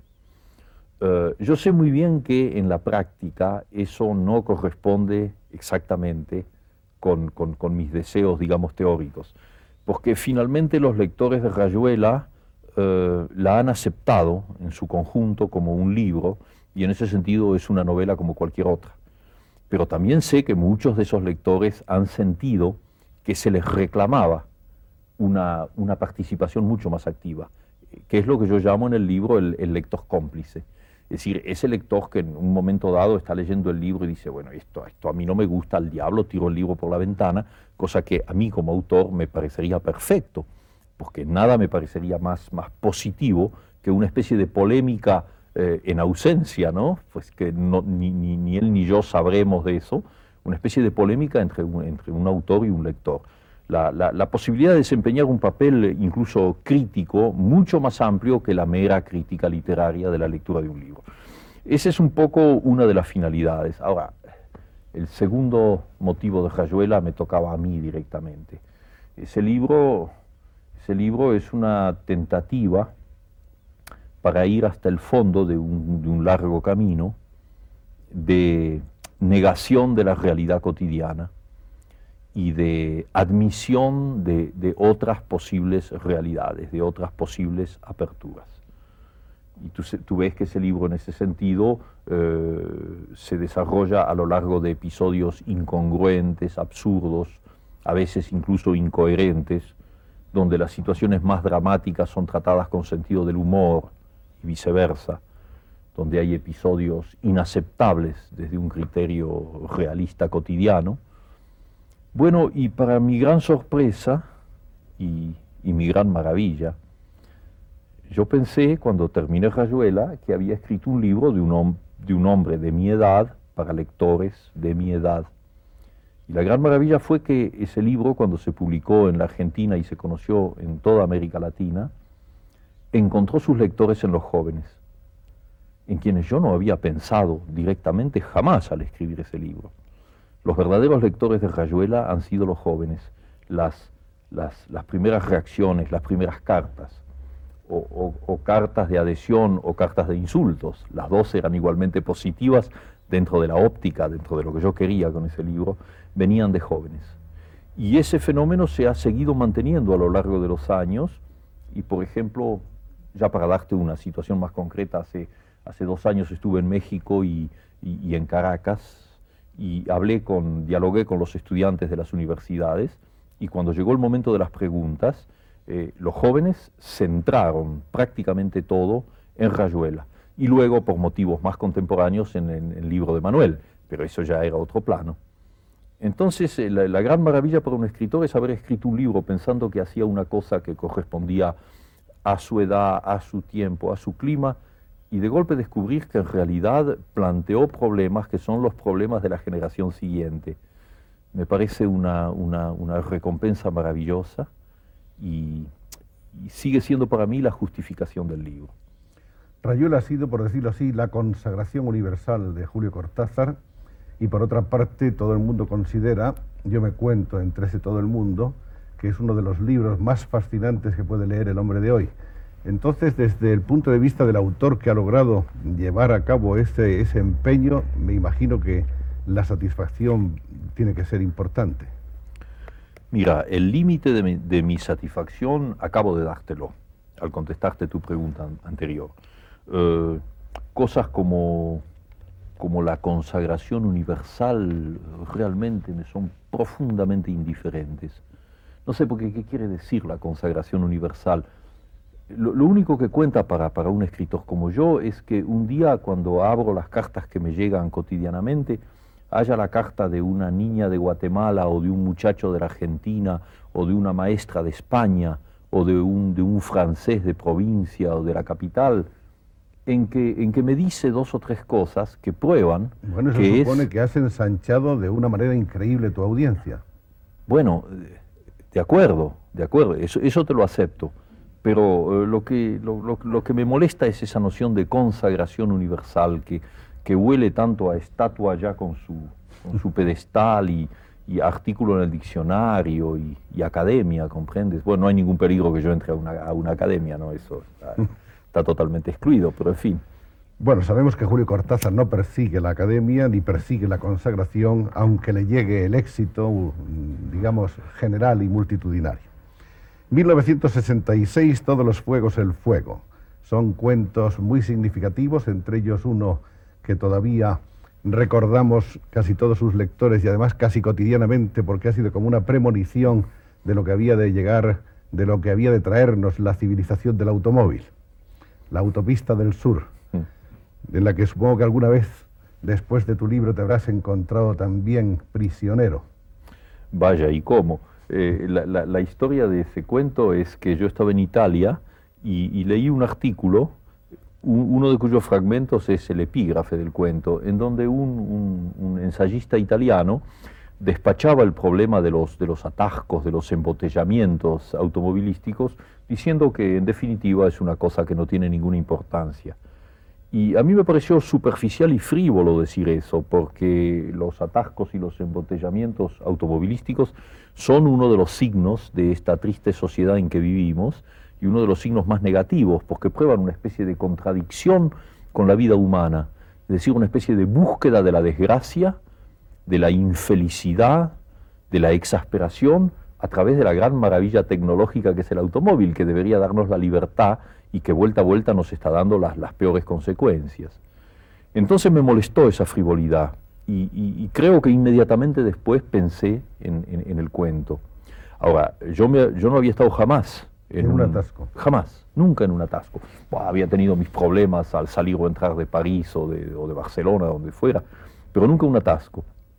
Pero es bastante curioso que unos meses después de haber escrito el cuento, me sucedió y estuve durante cinco horas en una de las provincias francesas metido en un atasco y, descubriendo con, con, con, con sorpresa y al mismo tiempo con una sensación de fatalidad que el comienzo de mi cuento se repite exactamente cuando estás en un verdadero atasco, es decir, que te bajas del automóvil, eh, cambias un cigarrillo con el de al lado, maldices al gobierno, a la municipalidad, a los automóviles y a lo que venga, y, vas creando una especie de lazo, y luego hay un momento en que si hace mucho calor, como fue mi caso ahí, eh, se plantean problemas físicos y entonces viene una señora y te pregunta si no tienes un poco de agua o de algo porque hay un niño ahí que está llorando, ¿Comprendes? Y es entonces son lo, lo, los primeros minutos de lo que en mi cuento, por la vía fantástica, se prolonga a lo largo de meses y de meses.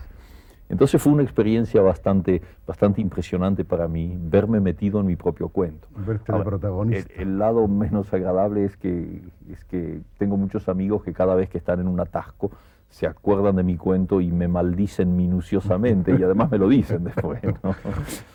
1967, La Vuelta al Día en 80 Mundos, un libro donde se ha dicho que lo que eh, hace Cortázar es bromear con el arte o ironizar sobre el arte. No, no, no, no, no estoy, no estoy de acuerdo, porque si cuando se dice arte en esa afirmación eh, se dice lo que yo entiendo por el arte, no, con eso yo no bromeo, con eso yo vivo. Ahora, que la vida contenga una cantidad de broma, eh, tú sabes muy bien que que yo no soy solemne, es decir, que creo tener el sentido del humor, que es una cosa que nos ha faltado mucho a los latinoamericanos y a los españoles. El, sentido del humor tal como lo entienden los anglosajones, que son de alguna manera los inventores, si se puede decir. Es decir, esa manera de que en las circunstancias más trágicas, más dramáticas, haya una una reacción que te pone del otro lado y que te hace ver las cosas con humor y que te permite a veces eh, resolver problemas espantosos vistos con un cierto distanciamiento, bueno, eh, eso mm, en mis relaciones con el arte eh, solo vale como sentido del humor, pero, pero yo no lo trato ligeramente al arte, muy al contrario. Hay una novela que aparece en 1968, de la que tengo vagamente una impresión que tú no me has dicho directamente, es una intuición probablemente equivocada, como muchas intuiciones, que es una de tus, de tus obras predilectas, que es 62 Modelo para Armar. Mm. Sí, mira, ese es un libro que ha sido muy, muy, muy combatido y que ha merecido muchas polémicas, algunas realmente admirables de, como, como intención crítica, como búsqueda de cosas. 62 eh, fue escrito después de Rayuela, cuando yo sentí el deseo de escribir una novela y sentí venir, digamos, los pedazos del mosaico, como me pasa siempre, ¿no? Es decir, una serie de, de situaciones que no se podían escribir en forma de cuento, porque el cuento es tiene, un perímetro limitado y no te puedes salir de él porque entonces haces un mal cuento. De la misma manera que una novela que sea un cuento estirado es una mala novela.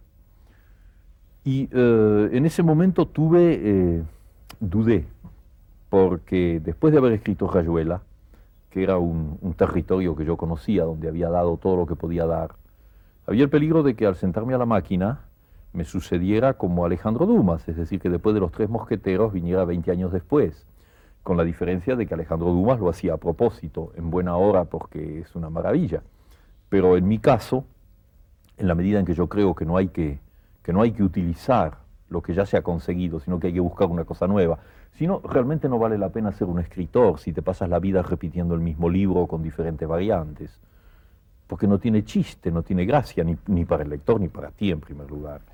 Entonces, eh, mi intención era hacer una cosa muy diferente. Y partiendo de una hipótesis que había en Rayuela, en el capítulo 62, por eso la novela se llama así, intenté ver si podía conseguirlo. Eh, yo no estoy demasiado descontento de ese libro. Sé que en el caso de los lectores la reacción fue muy diferente.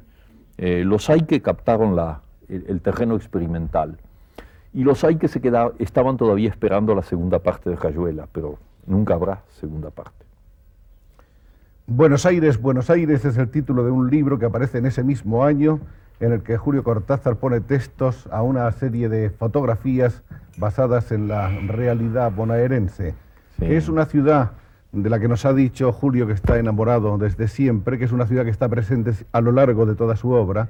Probablemente ha estado más presente en sus años de París que en sus propios años de Buenos Aires.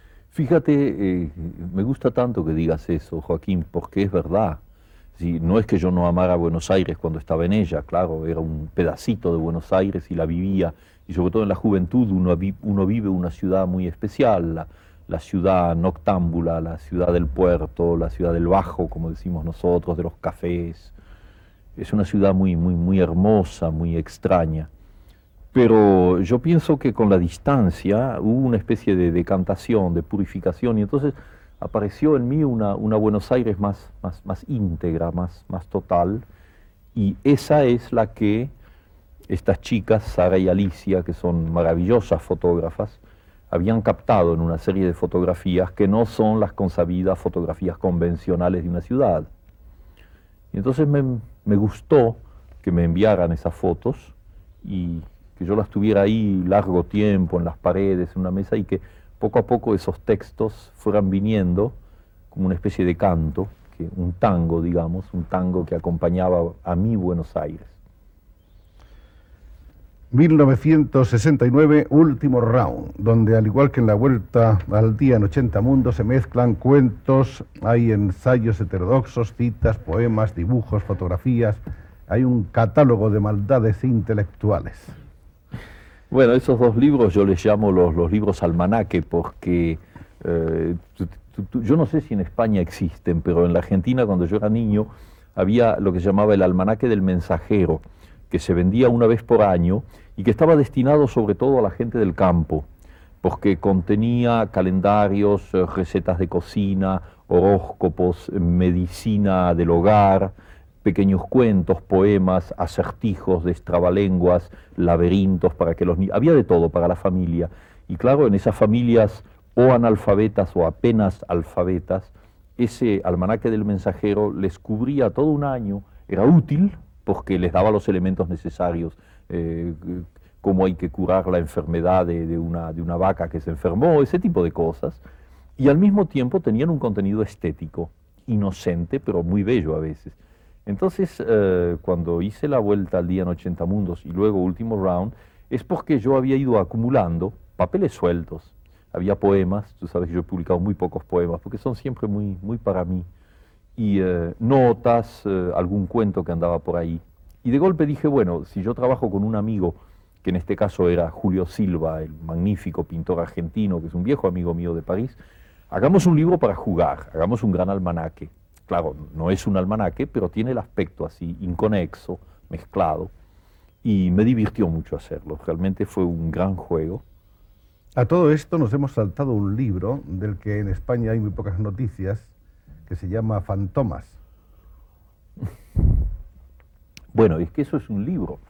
No sé si es un libro, en realidad es un cómic. ¿Cómo dicen en España las historietas? Dicen un cómic. Qué lástima que en América Latina y en España tengamos que utilizar palabras inglesas cuando Aquí hay le llamábamos palabras siempre españolas. historietas. Lo que pasa Ah. es que el cómic, la palabra cómic, nos ha invadido también, Sí. con posterioridad que a, Sí. vu- que a vuestros países. Bueno, en todo caso sirve como signo, ¿no? Uno se entiende. Bueno, la, la historia de Fantomas es la siguiente. Y te la voy a contar un poquito en detalle porque creo que, que tiene sentido. Porque es un libro que no, por circunstancias obvias, no, no, no entró en España en la época en que se publicó. Eh, supongo que entrará ahora. Y la verdad es que me gustaría que, mis amigos lo leyeran. Em, la historia es la siguiente. Yo había estado eh, trabajando con el tribunal Bertrand Russell, que hizo tres reuniones, dos en Roma y una en Bruselas, donde se cuestionó y se puso sobre el tapete el problema de la violencia, de la tortura, de los eh, regímenes de extrema derecha en el Cono Sur. Y entonces, sabes muy bien cómo funciona el Tribunal Russell, que había hecho ya su trabajo sobre la guerra de Vietnam, consiste en la audición de testigos y eh, el, el control de esas audiciones por juristas imparciales y, en definitiva, una sentencia que no tiene, desgraciadamente, ningún valor práctico, pero sí un valor moral. Es decir, condenar ciertos gobiernos, condenar ciertos sistemas, condenar eh, determinadas fuerzas negativas, en este caso en América Latina. Bueno, puesto que me conoces, sabes muy bien que yo acepté ser miembro de ese jurado y trabajé todo lo que pude en el tribunal. Pero luego, a la hora de la sentencia, pasó que el bloqueo informativo en América Latina, perfectamente manipulado como lo, como lo está, hizo que inmensas masas de población no tuvieran la menor noticia, es decir, no, se enteraran de lo que el tribunal Russell había hecho en ese plano. Lo cual, naturalmente, el tribunal no podía impedirlo porque no tiene medios. Eh, El tribunal Russell no puede luchar contra el Pentágono y no puede luchar contra los dólares. Entonces eh, se tenía que limitar a la distribución más eficaz posible, pero muy limitada. En ese momento me llegó de México un cómic en donde un amigo, me lo enviaba un amigo, diciéndome, mira, este, cuando un escritor entra como personaje en un cómic, eso ya es la celebridad mundial. Me lo, me lo hacía como un chiste. Pero entonces yo empecé a mirar ese cómic, y es un cómic que se publica en México, que son las aventuras de Fantomas, que originalmente es un personaje de Francia, pero lo han, lo han aztequizado, si se puede decir, lo han vuelto mexicano. Y entonces este Fantomas, en esa historieta, se enfrenta con un loco que, armado de una especie de rayo láser, ha decidido destruir la cultura. Y entonces quema bibliotecas, incendia las bibliotecas. Entonces los, los escritores, desesperados ante ese geno- genocidio cultural, se dirigen a Fantomas, porque es el único superhombre que puede luchar contra un super asesino, super criminal. Y entonces en el cómic se veía a Octavio Paz telefoneándole a Fantomas, diciéndole, tienes que hacer algo, tienes que salvarnos. Se lo veía a Alberto Moravia, se la veía a Susan Sontag y se me veía a mí que le telefoneaba diciendo, Fantomas, confiamos en ti, tienes que hacer alguna cosa. Entonces Fantomas sacaba pecho, se lanzaba volando, porque vuela Fantomas, y finalmente descubría a este maniático y lo liquidaba como en todo en bu- buen cómic. Bueno, me llegó eso y me hizo mucha gracia verme como personaje de un cómic. Pero en ese momento pensé un poco más y dije, bueno, si esta gente me ha utilizado como personaje de un cómic sin pedirme permiso, ¿por qué yo no voy a utilizar una parte de este cómic sin pedirles permiso a ellos? Creo que tengo ganado el derecho moral. Y entonces eliminé todo lo que no me interesaba, guardé algunas de esas imágenes y escribí una historia que es una nueva versión de lo que realmente pasó, en donde Fantomas, eh, en definitiva, al ir a liquidar a una sola persona, está cayendo en la trampa porque ese genocidio cultural no es la obra de un loco, es la obra de todo un sistema que yo llamo el imperialismo norteamericano, que en, América Latina hace todo lo que puede para asimilarnos a su estilo de vida, a su manera de pensar y en última instancia a su American Way of Life, a su manera de entender el mundo, que es un sistema capitalista e imperialista que tú sabes muy bien que no es mi sistema ideal ni la vía que yo pienso que tiene que ser la de América Latina. Entonces escribí ese texto intercalando las aventuras de Fantomas, pero cambiándole el sentido, y en última instancia incluí la sentencia del tribunal Russell. Y le pedí al editor que publicase eso imitando lo más posible una de esas pequeñas revistas de cómics y que en vez de venderlo en las librerías lo vendiera en los kioscos. Entonces el resultado fue que 60.000 mexicanos leyeron eso en dos meses y que eso se distribuyó hasta donde se podía distribuir en América Latina. Libro de Manuel. Esta es la última novela de Cortázar por ahora, aparecida en 1973 y que es un testimonio de todas las preocupaciones estéticas, sociales y políticas de Julio Cortázar. Sobre este libro yo creo que sí que conviene alguna puntualización ahora del autor. Oh, sí. Sí, mira, yo también lo creo. También lo creo porque desgraciadamente la actualidad de ese libro, que yo esperaba efímera, eh, no lo ha sido. Ese libro fue escrito mal. Es el peor de mis libros, porque yo soy muy vago para escribir, escribo cuando me da la gana y me tomo todo el tiempo necesario. No soy un escritor profesional, yo soy un aficionado que escribe libros. He escrito unos cuantos, pero soy, me considero un aficionado y, quiero considerarme un aficionado. Es muy importante para mí no, no sentir la noción de profesionalización. Ahora, cuando empecé a escribir el libro de Manuel, eso lo hice como si me lo hubiesen encargado. Ahora, quien me lo encargaba era yo mismo como argentino porque era el momento de la dictadura de la NUCE, era el momento en donde empezaba en la Argentina esa escalada de la violencia que llevó a hacer de la tortura no solo una institución, sino una técnica tan absolutamente monstruosa que va más allá de toda descripción. Ahora te estoy hablando como miembro del jurado del Tribunal Russell, con las pruebas concretas de la forma en que bajo la dirección de asesores entrenados en Panamá, por ejemplo, más los aficionados locales que abundan, se tortura. Ese libro fue una tentativa de escribir una novela, porque yo no he nacido para escribir literatura política, no soy un político y ya te digo, no tengo ideas coherentes. Eh, puedo ver una situación, puedo tomar partido, y puedo decir a mi manera lo que siento frente a esa situación. Mi manera es una manera literaria. Entonces, si yo, escribía si yo escribía en ese momento, si yo hubiera escrito en ese momento un libro que fuese un panfleto político, no tenía ningún sentido. Hubiera sido malo y no hubiera tenido ninguna eficacia. La tentativa fue de escribir una novela en donde la literatura conservara eh, todo lo que es para mí, para lo que yo vivo, y que al mismo tiempo hubiese la presencia de la realidad cotidiana. Y es realmente muy difícil esa convergencia entre la información que recibes cotidianamente y el mundo de ficción en que se mueve una novela. Entonces utilicé un procedimiento que personalmente me resultó satisfactorio, que consistió en imaginar que como la novela se desarrolla en París, en un medio de latinoamericanos, que cotidianamente leen los periódicos, eh, los periódicos que ellos leen en la novela son exactamente los mismos que yo estaba leyendo mientras escribía la novela. Es decir, que hay una contemporaneidad, una simultaneidad total. Cada vez que en el libro de Manuel hay una noticia, y tuviste que además yo coloco el documento para que el consabido enemigo político no salga diciendo que todo está inventado cuando yo coloco el documento, es el documento que he leído el día en que estoy trabajando en el libro de Manuel. Ahora, eso literariamente es una desventaja terrible porque te somete a un juego de presiones exteriores.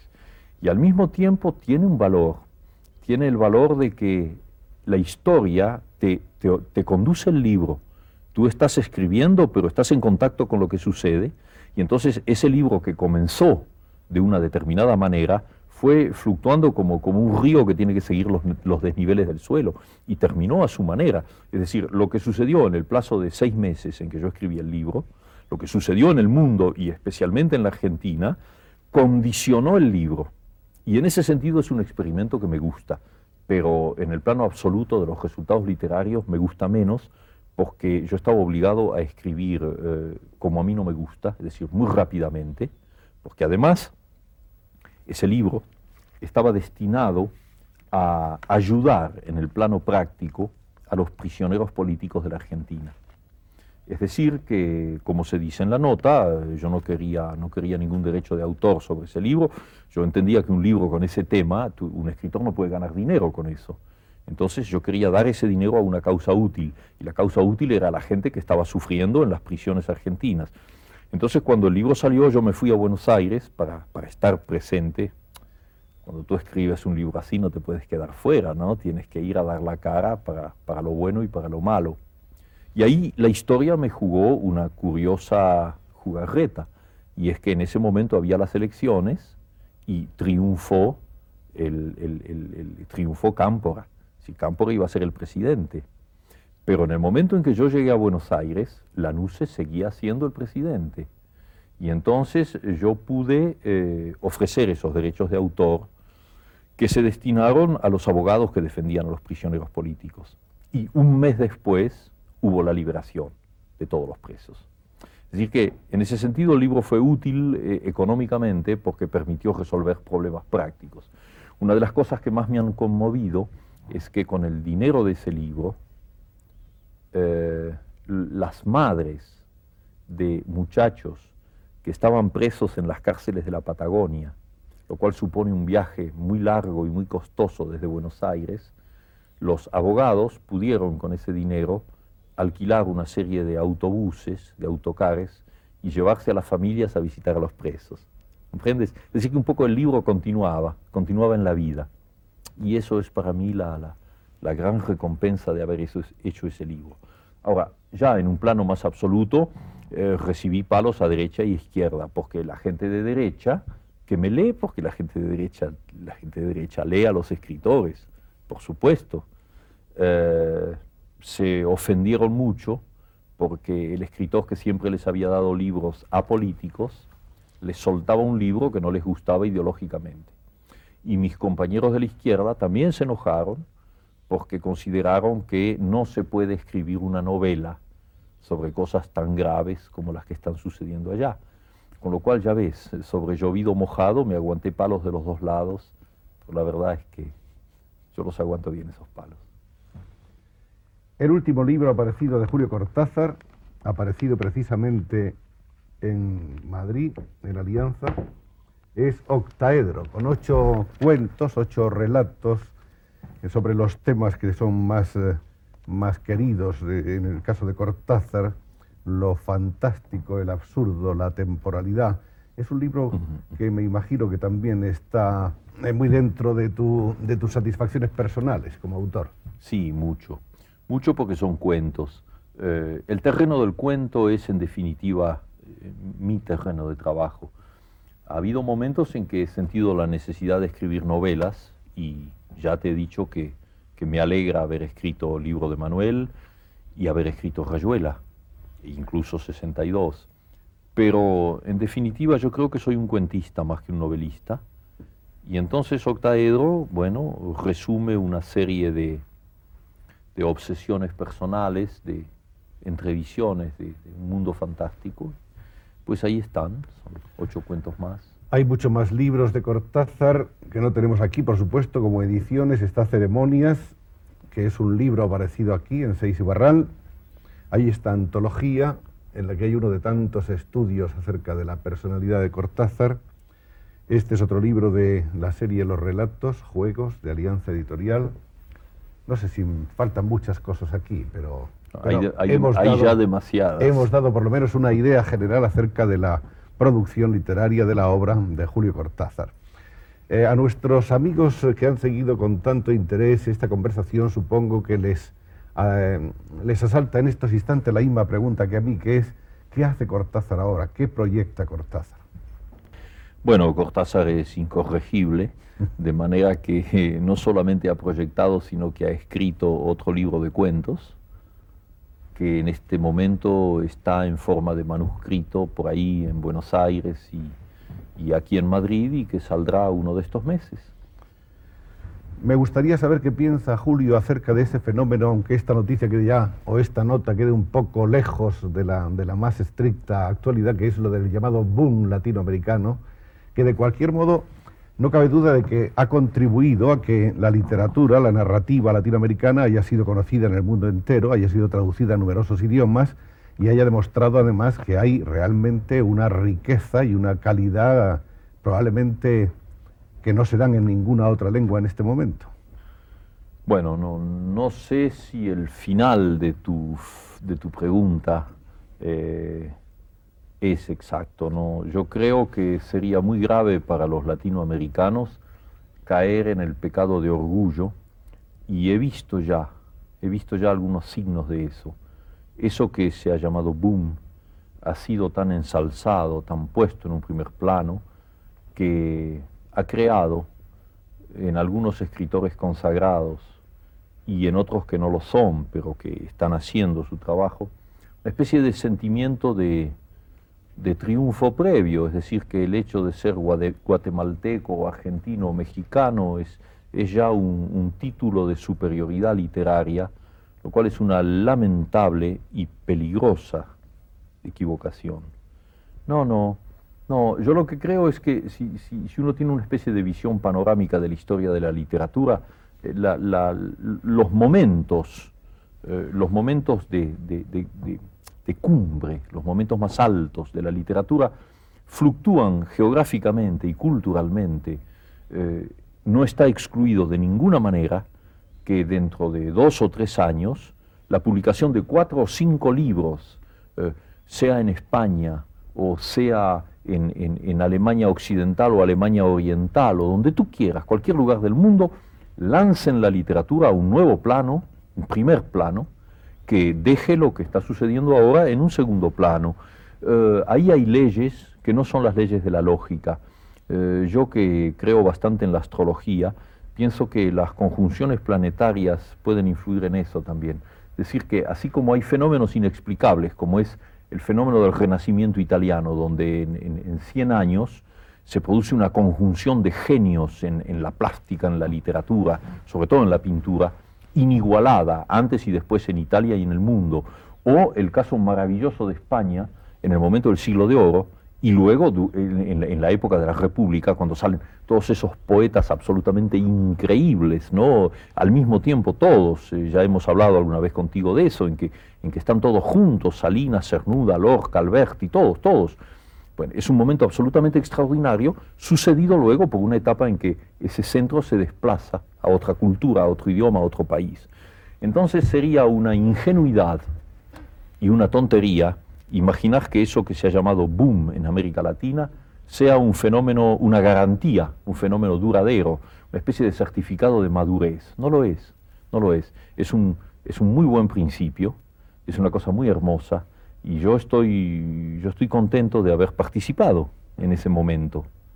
Pero quienes se hagan ilusiones de que eso significa ya la, la mayoría de edad literaria, yo creo que se equivocan. Y con respecto al boom, empezando porque como en el caso de cómic, eh, siempre me ha molestado que un fenómeno latinoamericano eh, sea definida con, un término inglés, que es políticamente muy significativa, esa debilidad, lamentable debilidad. Eh, yo creo que el boom responde al azar, a ese azar, ese azar que hace tan bien las cosas. El azar hace muy bien las cosas en la historia, lo hace mucho mejor que la lógica que en un momento histórico importante para América Latina, en que está dominada por un imperialismo que la quiere convertir en una factoría, en una colonia, pues el azar haga que aparezcan cinco, seis, ocho excelentes escritores que lanzan un montón de libros y de golpe crean un estado de conciencia que abarca todo el continente. Porque mira, Joaquín, y esto es importante, tú sabes cómo ha sido atacado el boom, considerándolo una especie de maniobra editorial considerando que la promoción de los editores había lanzado al boom. Bueno, Yo no estoy calificado para hablar de eso porque yo soy uno de los protagonistas del boom, pero puedo decirte que mi obra personal fue hecha en la soledad, fue hecha en la pobreza, fue hecha sin el menor apoyo editorial y que cuando los editores se despertaron a mis libros, a los libros de Fuentes, a los de García Márquez, a los de Vargas Llosa, se despertaron porque las primeras precarias y difíciles ediciones habían sido bruscamente leídas por un montón de gente que se las pasó de mano en mano y los editores que no son tontos y que están ahí para ganar dinero comprendieron perfectamente que esos escritores había que editarlos. Ellos no nos inventaron a nosotros. Nosotros escribimos solos, además lejos de América Latina. García Márquez escribió lejos, Vargas Llosa escribió lejos, Asturias escribió lejos y yo también. No teníamos amigos editores, no teníamos editores. Los editores vinieron después. Y es una, es una tentativa de deformar la realidad, sostener que el boom es una maniobra hecha con fines de promoción. Porque la verdad es que ninguna promoción editorial ha salvado a un autor o a una literatura. Con una gran campaña de promoción puedes lanzar un libro, una primera edición, pero si el libro no vale por sí mismo, ¿cuánto tiempo dura? Tú mismo que tienes mucho más experiencia que yo en ese plano, ¿cuántos libros habrás visto caer así en, pocos meses? A pesar de la campaña. A mí lo que me alegra en este fenómeno del, llamado boom es que hay dos cosas. En primer lugar, que hemos sido leídos por primera vez por nuestros compatriotas. Yo pertenezco a una generación que no leía a los escritores latinoamericanos, sino con cuentagotas. Teníamos a Borges, teníamos a Arlt, teníamos a dos o tres, y ahí se acababa. Estábamos vueltos a Europa. Lo que leíamos era la última novela de Graham Greene, la última novela de François Mauriac, la última novela de Pearl Buck o de Hemingway. Magníficos escritores y que hay que leer y en buena hora, pero estábamos de espaldas a nuestra realidad. Y en 10 años de eso que llaman el boom, sucede que hay millones de latinoamericanos que se han despertado a ese hecho maravilloso de tener confianza en sí mismos, porque si, yo tengo confianza en un escritor argentino, estoy teniendo confianza en mí mismo, tengo confianza como, como, como perteneciente a una sociedad, a una cultura, a, un ritmo histórico. Entonces de golpe tenemos un continente que nos lee a nosotros. Y entonces fíjate lo que eso significa como signo revolucionario como búsqueda de una identidad, sabemos cada vez mejor que somos latinoamericanos y que, como dijo Darío, eh, invirtiendo la frase, tantos millones de hombres no hablaremos inglés, hablaremos español. Y esa es la segunda mitad de la cosa que toca España y que a mí me, da tan, tanta alegría. Y es el hecho de que ustedes los españoles nos, leen a los latinoamericanos y nos leen amistosamente, nos leen fraternalmente. Bueno, ese, ese, ese contacto después de un largo periodo de distancia, que tú conoces muy bien, ese contacto es fecundo, ese contacto nos, nos, nos, vuelve a enlazar. Ya no necesitamos ni a Hernán Cortés ni a Pizarro, los, los que crearon las diferencias. No, no, ya no, ya no. Ya somos, una, ya somos un solo conjunto unidos por un idioma y ojalá que por un mismo destino histórico. Oye, y me callo porque esto ya comienza a parecer un discurso político. Pienso que Julio Cortázar ha sido generosísimo con nosotros, nos ha dicho muchísimas cosas que contribuirán a desentrañar para muchos de ustedes y para mí mismo las claves de una personalidad tan, tan interesante. Eh, pienso que esta entrevista es un poco larga, pero es sin embargo insuficiente. Mm. y si no es ante unas cámaras intentaremos otro día seguir conversando, aunque sea allí en esa casita que tienes en el campo, en Segnón, una casita muy modesta, por cierto, pero en un lugar realmente paradisíaco, sin teléfono, alejado de todo ruido, de todo estrépito y con esa soledad que tanto le gusta practicar a la mitad de la personalidad de Julio Cortázar, que por otra parte, como aquí se ha visto, es un hombre que se preocupa tanto por los demás hombres. Muchas gracias siempre, Julio. Mira, Joaquín, yo quiero darte las gracias a ti, pero al dártelas a ti se las estoy dando también a todos los que han tenido la, la paciencia y la generosidad de escucharme y que los siento aquí presentes y vivos y a mi lado.